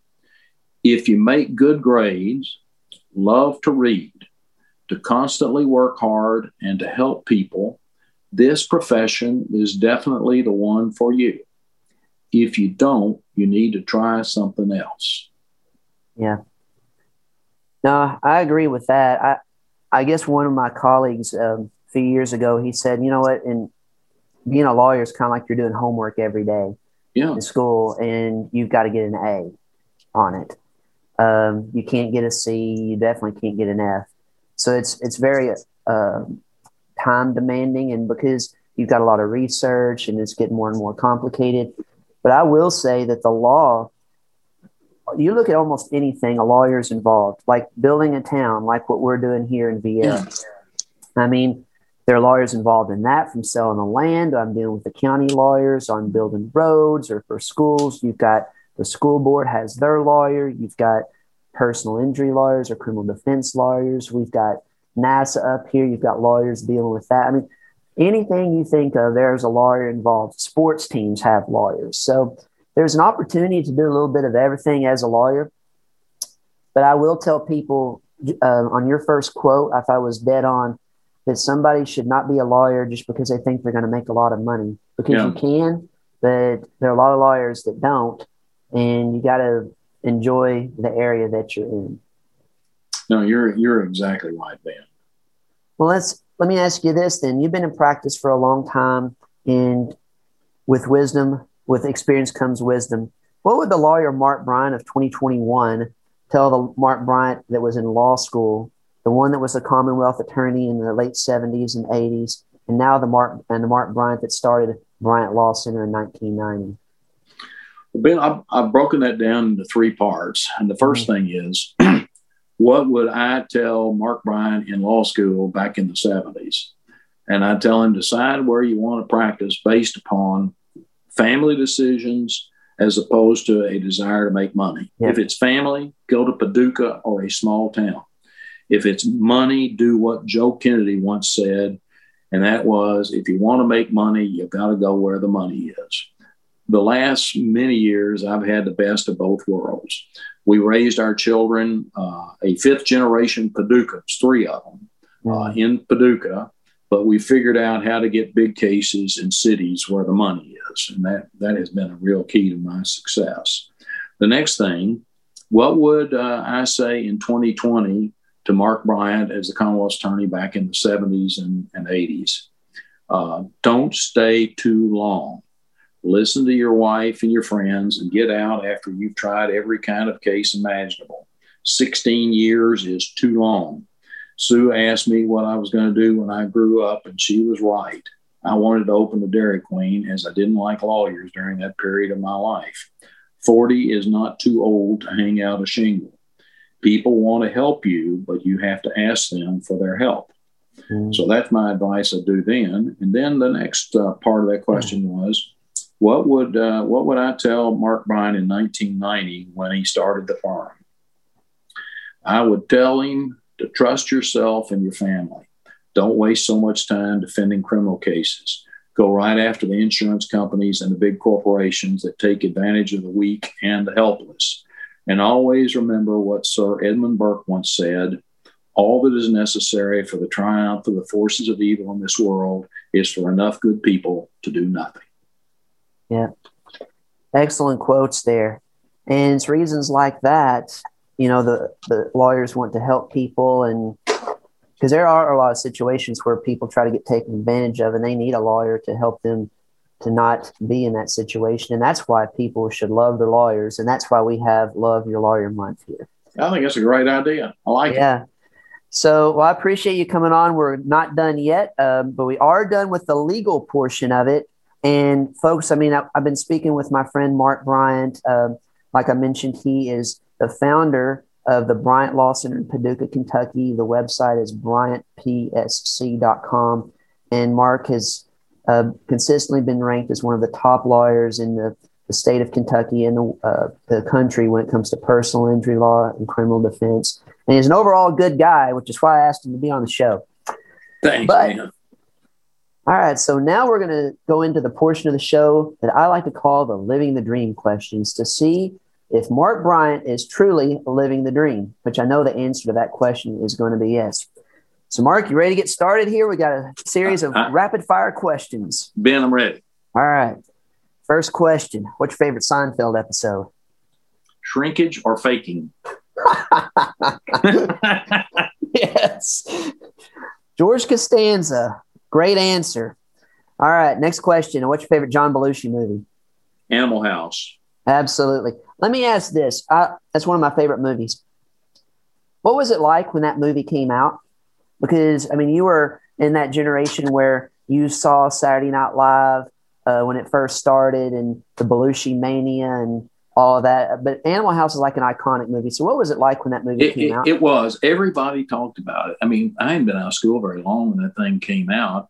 And the really funny thing was, the eat me float because everybody talked about that and you, you just didn't see stuff like that yeah. and it was it was funny and fun and uh, i still enjoy it I, if i see that thing on it's kind of like my cousin vinny if it's on tv no matter where it is i'll just start watching it yeah no it's a it's a classic i'll make sure i watch it a couple of times every year matter of fact in my house i have the john belushi college poster up in the house. It's in my little garage for Rodney. That's funny. Yeah. That's neat. All right. Well, great answer with Animal House. All right. Next question. What's your favorite Chris Farley movie? Uh, Tommy Boy. Absolutely. We get that answer consistently. You know, Tommy Boy is now 25 years old, which makes me feel not as young. But you're still a baby, though, Ben. what a movie, though. All right. Next question. What's your favorite Rodney Dangerfield movie?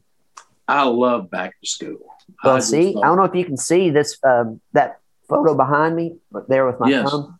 Yeah, that's the movie poster for Rodney Dangerfield. That's Back cool. to School.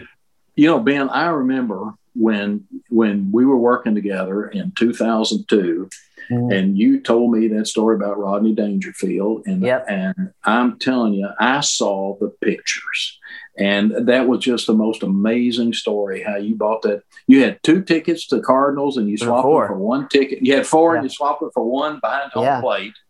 And uh, you sat there and all those people were wearing white coats and waiting on you. And you told me that uh, you you heard this voice that you thought you had heard before. I mean, this story really, it, I have told a lot of people this story, Ben.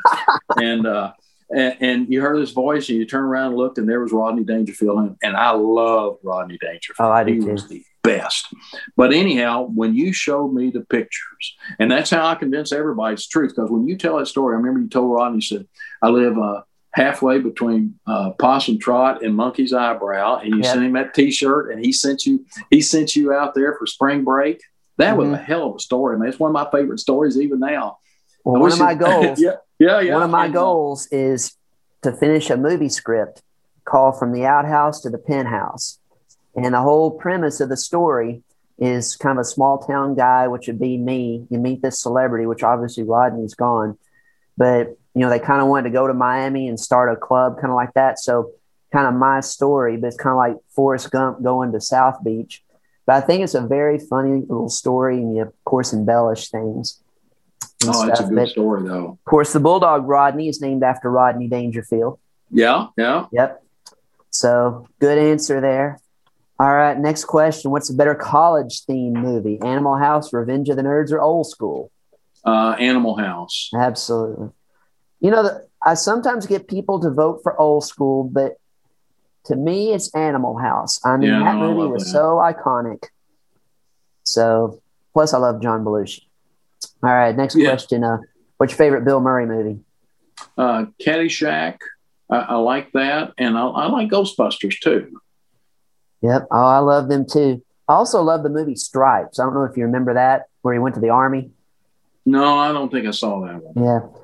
You know what was funny with Caddyshack is um, I did a presentation to the Florida bar because um, based on ethics, based on the movie Caddyshack. really? Got, yeah, I got rave reviews. I, I, applied the ethics rules to scenes in Caddyshack. I may, I may have to do one for the McCracken County bar as a volunteer. Hell, come on, I'll, I'll, get you. I'll get you. Tell me when you're coming. Yeah. Uh, all right. Next question. Um, what's your what are your three favorite movies not starring John Belushi, Chris Farley, Rodney Dangerfield, or Bill Murray? Uh, that I, I like The Godfather, mm-hmm. Braveheart, and To Kill a Mockingbird. Those are good movies. Yeah, no kidding.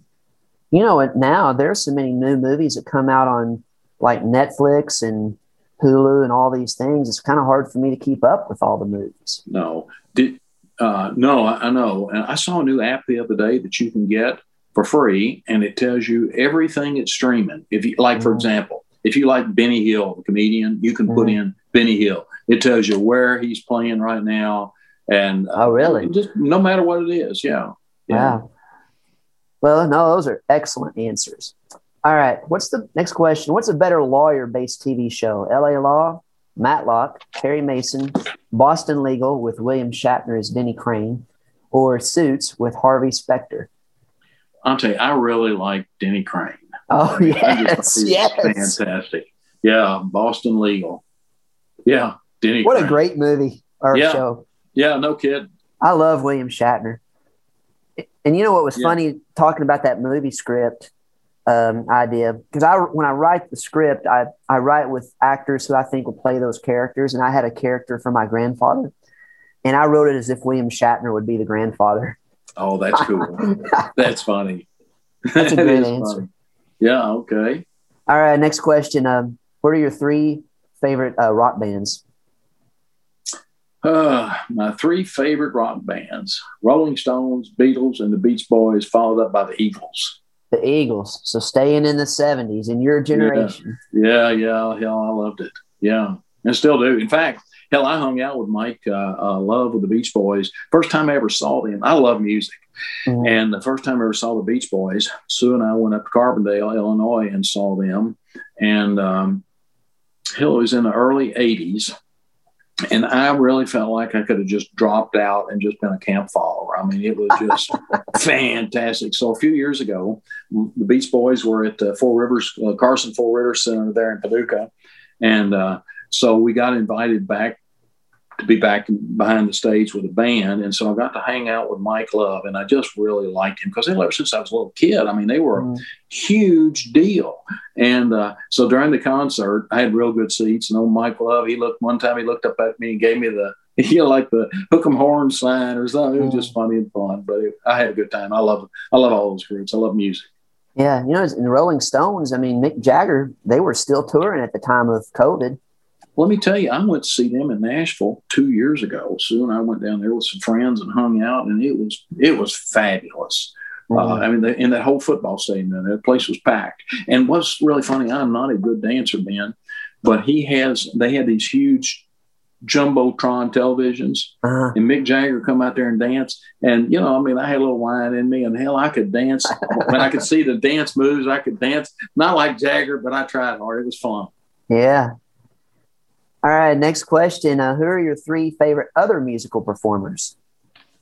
Um, my other favorite musical performers: Van Morrison, Frank Mhm. Sinatra, Jimmy Buffett. I like Travis Tritt, George Strait, and Randy Travis too. Oh wow! You know Travis Tritt actually he performed in um, Viera. We uh, one of our properties that we conveyed to. There's supposed to be a school site, and the school board's not ready to build a middle school yet. So there's a company that they'll do events and stuff. Matter of fact, they brought in Brian Wilson from the Beach Boys, but Yeah, Travis Tritt came in. He was on a tour with Charlie Daniels. wow. And so I got to meet uh, Travis Tritt at the show, and he's friends with like one of my friends who they do that Barnstable Brown party for the Yeah, Kentucky Derby. yeah, sure. So my friend Dale Barnstable lives down here in Fort Lauderdale, and it was kind of funny because you meet him and he's like, "Oh yeah, I'm friends with Dale Barnstable," and he's like, "Oh, that's a really cool guy," and it's kind of cool to have something something in common with Travis. Yeah. But he was really laid back and pretty cool. His daughter and He- son are in music now. He's got a lot of talent. I really do like him. Yeah, those are good answers. All right, back to Paducah here. What are uh, your favorite Paducah traditions or landmarks? Well, I love going to Cynthia's restaurant. Uh, those the Mhm. people that uh, that own it and built it are friends of mine, Cindy and Bill Gardner. Mm-hmm. Uh, I love going to Doe's uh, to eat. Uh, the owner of Doe's is a friend of mine. And then the third place that my kids and grandkids uh, like to go to, and I do too, is uh, Drivers International Grocery, which is by the courthouse. It's Oh, a little is. old, it's a little old grocery, and they make homemade sandwiches. And uh, so, anyhow, I've always had a good time going there. Drivers Yeah. International Grocery. And Doe's, that's over by the Market House Theater in downtown, right? Yeah, yeah, it's right there on Second Street. Yeah, Okay. Second Broadway. And I know Yeah. Cynthia's restaurant's been around for many years. They have, yeah. In fact, it's really interesting, Ben. When I have like lawyers come in taking depositions, like from New York or Chicago, they want to know where should we eat, and I send them there to Cynthia's, and they Mhm. come back and say, "Man, there's nothing better in New York than here." And Bill, you know, he, he the guy that owns it, he he he started. He was in North Miami, he was in Miami, he was in San Francisco, and he finally came home and built that restaurant. It is tried and true. It's fabulous. Wow. And you know, when people come into to Paducah to visit, I mean, they don't want to necessarily eat at the chains because you can eat at the Texas Roadhouse Yeah. in Louisville or Lexington or wherever. But so that's cool to have three locals as your Yeah. answer. Yeah, and, and you know, Kirchhoff's is a is a good place. It's a good restaurant. Oh yeah, Max's uh, Brick Oven Cafe. It's a good local owned place. yeah, it is. All that's there downtown. Downtown. So, what about uh, some of your favorite Paducah traditions? Because we have many. Uh, well, I, I tell you, when I was a kid is when they built that Barkley Monument out there at 28th and Jefferson Street, and my daddy, uh, who was in the military, whenever Barkley would come to Paducah, um, he would uh, he would drive Vice President Barkley around. So when I was a little Mm. kid, I was around Alben Barkley some uh, through my dad, and so I've always liked that. Um, the Four River Center has become really the, Oh, yeah. the look of Paducah. I mean, it is a fabulous place that uh, uh, the, the community built it. The state gave 21 million and told us to raise the rest of it. And there are a bunch of us that did it. A lot of people uh, gave money, solicited money. And so uh, it is one of the top uh, music venues in the country right there. And uh, Yeah. I'm real proud of it. So I like that. And then uh, another um, thing that, that I like uh, uh, in in Paducah is uh, Starnes Barbecue. Oh That's- yes. that, that's kind Oh of yes. tradition. Yeah, our kids when they come home, they they just they want to go to Starnes. Yep. I guess the main one is still over there by uh, Noble Park, right? Yeah, sure. Yep. Joe Clifton Drive, I think. Yep, you got it. Well, that's good. All right. Um, you could have lunch with three people other than me and your immediate family, who would you pick? And it can be someone alive or dead. Oh, okay. Well, I, I came up with it two ways. Uh, dead people, I would like to have uh, uh, lunch with uh, uh, Jack Kennedy, Sean Connery, and Winston Churchill. Uh, alive people, President Obama, George Strait, and Freddie Couples, the golfer. Oh wow, Fred Couples. Yeah. I haven't. Is he still playing on the the senior? Tour? He's on the senior tour. He's just a cool dude. I mean, he really is. I wish I had his swing, but if he did, I probably wouldn't be a lawyer. yeah. yeah. Well, of course, Paducah. I mean, we produced um, Russ Cochran and Kenny Perry. Yeah, great PGA. Guys. Yeah, so, they've done really well too. Well, those are some interesting picks right there. Quite the mm-hmm. discussion mm-hmm. for sure. Yeah, yeah, no kidding. All right, um, favorite vacation spots. Okay. Uh, my wife and I have had a home in Vero Beach for 25 years. Um, but we have friends that live in Provence, uh, Italy, and I mean, uh, uh, uh France, and uh, also down in Palm Beach. And so we go to Europe every couple of years and tour over there. on trains, and one time Sue was she was in a Princess rally, and she and our, our friend Debbie Smith, they rode from Paris to Saint Tropez through the French Alps racing. There were hmm. 200 women racing uh, through the French Alps. And uh, so they raced through the Alps, 997 miles, almost 1,000 miles. But uh, and while the husbands, we we get on the péage, we drive two or three hours, and to get to the next stop and we'd stay all day. We had a ball. Anyhow, we, we have hung out with them in, in Europe a lot and I love Paris, but I love Europe. Yeah. Um, the, uh, the other place that we have taken our children since the uh, late 80s is Jamaica. And we have a home that we've been going to since 1991. Mm-hmm. Some friends of ours, we didn't know them at the time, but, but we, they're friends now. They're from um, Alexandria, Virginia, and they own uh, six homes on the south coast of Jamaica. And I mean, where, where they are is so remote. It's called Bluefields Bay. Mm. And uh, we're taking our kids um, and our grandkids there next month. It's a the house we're staying at is a huge house, and it's staffed, and uh, there'll be 13 of us. There'll be eight adults and five grandchildren, wow. and uh, we we're going to go down there and stay for a week and swim and eat and drink fine wine and have a good time doing it. It'll be fun. Those are excellent answers. I've actually never been to Jamaica, but I had a, a friend and former secretary of mine that was in Jamaica. Her mom is like, she's like in the government down there, I think, as a, a consulate or something. But, you know, a lot of big resorts down there and a lot of good vacation spots in Jamaica. Yeah, it's a pretty, pretty place too. It's, it's, it's as pretty as Hawaii and a hell of a lot closer. Yeah. yeah. Well, there you yeah. go. More vacation time. You got it. Yeah. All right, next question. Uh, who are your favorite sports teams? The University of Kentucky Wildcats is by far my favorite sports team. Uh, I like the you know the the Tennessee Titans because they're close to home. I, I, when I was a child, I liked St. Louis Cardinals, but my son David became such a huge Cubs fan because back when he was little and he's about your age, yeah. that's when all that stuff started getting on uh, cable TV. On and he watched every game, and I'd watch him with him. And then we started traveling to Chicago because you can fly from Paducah to Chicago real easily. Yeah. Yeah. And so uh, we have become Cub fans over the years. So those are my teams. Well, I tell you, um, I mean, I'm just like you and, and David there, where uh, I grew up a Cardinal fan. I am a, still a Cardinal fan. That's my favorite baseball team, but when David and I were growing up, that's when you had Harry Caray and Steve Stone on WGN. So yeah. we, the games that we got in Paducah were either Cub games on WGN or Braves games on TBS. And so I would follow all those Cub teams and stuff. And I went to yeah. Wrigley Field, I guess it was a couple of years ago, the first time I'd been. And I did exactly what y'all did. I fly from Paducah to Chicago and I stayed downtown and went to the Cub Cardinal games and I had a great time. Yeah, no, I know what you mean, Ben. That's fun. So, yeah. All right. So, who are your favorite UK basketball players since UK basketball is such an important thing within the state of Kentucky? Well, when I went to school, uh, Dan Issel oh, yeah. Uh, played there, and I didn't miss a game. I mean, I, we went to every single game, uh, every home game.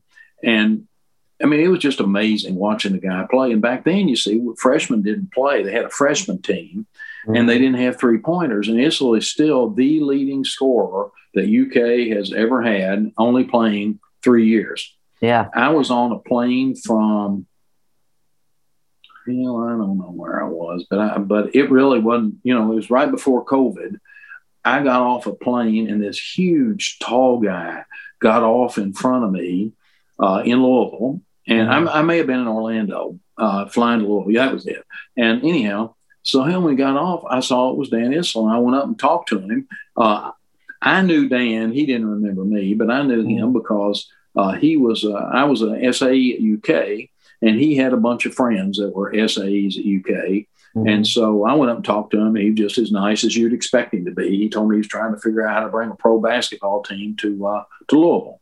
Yeah. And and then the other one, when I was on the board at UK, uh, uh, Anthony Davis um, played up there, and I mean that guy is just absolutely phenomenal. Yeah. But there's so many good basketball players at UK that uh, you know we sit here and talk about that all day long. But those oh, two, I know. Yeah.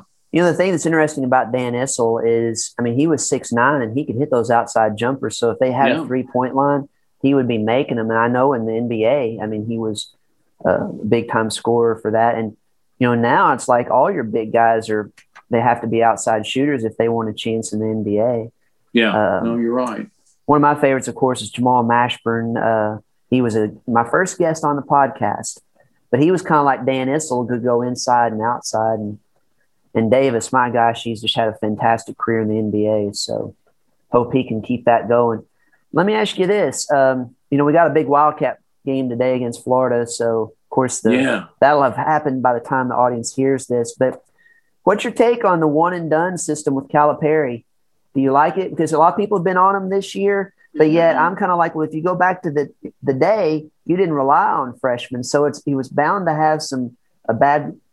I'm not going to say a bad team. I'm going to say a team that takes longer to develop the thing that I like the least about it is, I mean, being a Wildcat fan since I was a child, I mean, I lay in bed with my mother and dad listening to basketball games. I bet I was two years old, probably before then, but I mean, I still have real memories of listening to Kentucky basketball as a child. And yeah. uh, hell, I knew everybody's name, how they were doing everything. And now you don't really know anybody because they're not there long enough to know. That's my chief complaint about it. That's with me too. I mean, I understand from the player's standpoint, like Anthony Davis He's there for a year. He's going to be the number one pick in the draft. He's going to make a guaranteed $3 million a year. Of course, yeah. it's kind of hard to blame the guy for going in that case. But some of the guys that leave and they might be picked in the first round or they're picked in the second round, like Derek Anderson, uh, who used to play at UK, he said, Hey, if you're going for the money, if you've been poor most of your life, what's being poor for another six months? If you wait, yeah. you can improve your stock and get a a better contract. But I agree with you. I think one of the appeals with Kentucky basketball too is the fans. You have a bond with the players, and it takes a while to have that bond. So, like when I grew up, it was Melvin Turpin and Kenny Walker and Sam Bowie, and then you know Mashburn and all those teams. You had more of a bond with the guys then than you do now. And uh, well, you know, this is kind of interesting. When I was on the board at UK, I spent some time, not considerable amount, but some time with Calipari. Mm-hmm. And I really, really like him. And uh, one day uh, we were down at the SEC tournament in uh, Nashville, and I was standing outside the hotel talking to him. And I said, You know, coach, the older I get, the more re- I realize how much luck you have to have to get to be an NCAA champion. He yep. said, Yeah, you got to have a lot of luck, and you don't want to tick off the referees. yeah. right. Well, and the thing with Calipari is if you think about his tenure at UK, it's pretty amazing what he's been able to do because he's kind of in a scenario where he's like, you got to recruit the best players. And because otherwise the Kentucky fans will get on him. And that's what people had a problem with Tubby toward the end of his term. Yeah. Was not getting the blue chip guys. But you got to have the glue guys, you know, your Darius Millers and stuff like that too. So you got to recruit the top guys, but it's just the nature of the system now where a lot of the top guys feel, hey, I'm there for a year and then I'm going to go and play in the NBA. So, you know, that's just kind of the way the system is. And I think they need to have some changes in the rules. But I have no problem with the players getting a stipend because you know as well as I do. I mean, when you're a, a football player or a basketball player at Kentucky or a big time school, or even a, a smaller school like Murray State, you don't have the time to have a part time job. You don't have time to get the extra money to go out on dates or for a car or new clothes. And I don't think it's, I think the players should be getting given a stipend to cover that kind of stuff. Yeah, no, I agree with that. So interesting. That can be a discussion for a whole nother day for a very Yeah. long podcast. Yeah, okay. All right. Uh, next question. Uh, if you could play, uh, pick anyone to play you in a movie, who would you pick? Well, I'll tell you what, I have had so many people tell me that we look alike that I would pick Kurt Russell. That's Uh, a good pick. Yes. Uh, he, he really, I mean, used to when we were both young, I mean, we kind of did look like one another. So he'd be pretty good at it, I think. That's a very good pick. I was I was thinking you might say William Shatner for, for Denny Crane. but Kurt Russell, that's- That's a good pick right there. yeah, yeah, okay. Good answer. All right. Favorite stand up comedian? Undoubtedly, Rodney Dangerfield. Oh, man. funniest human ever. All right. Yeah. See, that answer alone, aside from all the other great answers you've given, that answer alone means you're living the dream. Or, or does that mean you're just in very, very smart, Ben? Well, that too. Oh, no doubt. One of the things with Rodney that um, that I liked is he told jokes. A lot of the comedians now they just get up and tell stories, and it's not always that funny. I'm like, you know, the art of telling jokes like that Rodney Mm. Dangerfield had and Jonathan Winters and um, Johnny Carson and all that. Sometimes it's kind of lost. I, I, the Seinfelds do good. I love Jeff Foxworthy though. He's pretty. Yeah, I can is. relate He's to funny. him. He's funny. All right. Um, next question. We're down to the last two. Who's your favorite late night talk show host of all time? Johnny I like- Carson. Go ahead. oh, go ahead. I, Had a few I like. David. They, I like David Letterman. David Letterman. Yeah, All right. He was on the list. yeah. The other yeah, people I had as candidates were Johnny Carson, Jay Leno, Joan Rivers, Jimmy Fallon, Jimmy Kimmel, Stephen Colbert, or other, but we're going with David Letterman. Yeah, I like him a lot. He's a smart guy. I like his show that he has on there now.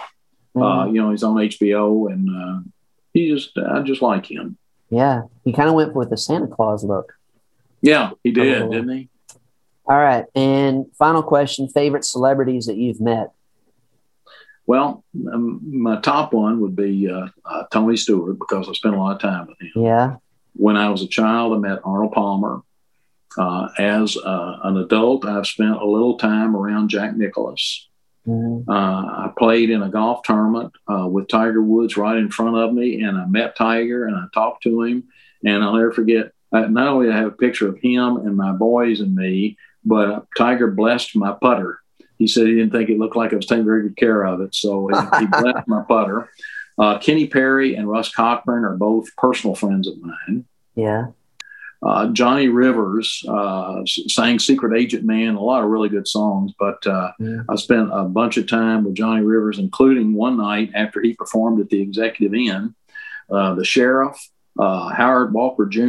Oh, I brought liked him. Yeah, me too. Uh, he brought Johnny out to Stacy's, which a friend of mine owned, and uh, so I, the band got up there and I sang Johnny Rivers music to Johnny Rivers. That was just like one of the highlights of my whole career. Yeah. And uh, and then uh, I sang in Vegas uh, at, at the Desert Inn one night, and man, I just absolutely love that. Uh, I met Gordon Lightfoot, uh, Dolly Parton, uh, Tom T. Hall. Play golf with Tom T. Hall, Mhm. and uh, met Mike Love. And that's as far as celebrities, that's it. Golly, I, you might need to be the host of this show rather than me. no, no, that's a lot of hard work. What you're doing, Ben. It's not easy. Yeah. In Well- fact, it's funny. I, I, I got invited uh, uh, through my marketing. Uh, they wanted me to start doing a podcast, and hell, so I started listening to yours, and I Mhm. thought that is a hell of a lot of hard work. I've already got enough going on. I'm not going to do that Yeah. because that is work. Yeah. I like it though. It's kind of the way Oh, I you're started. awesome it. at it.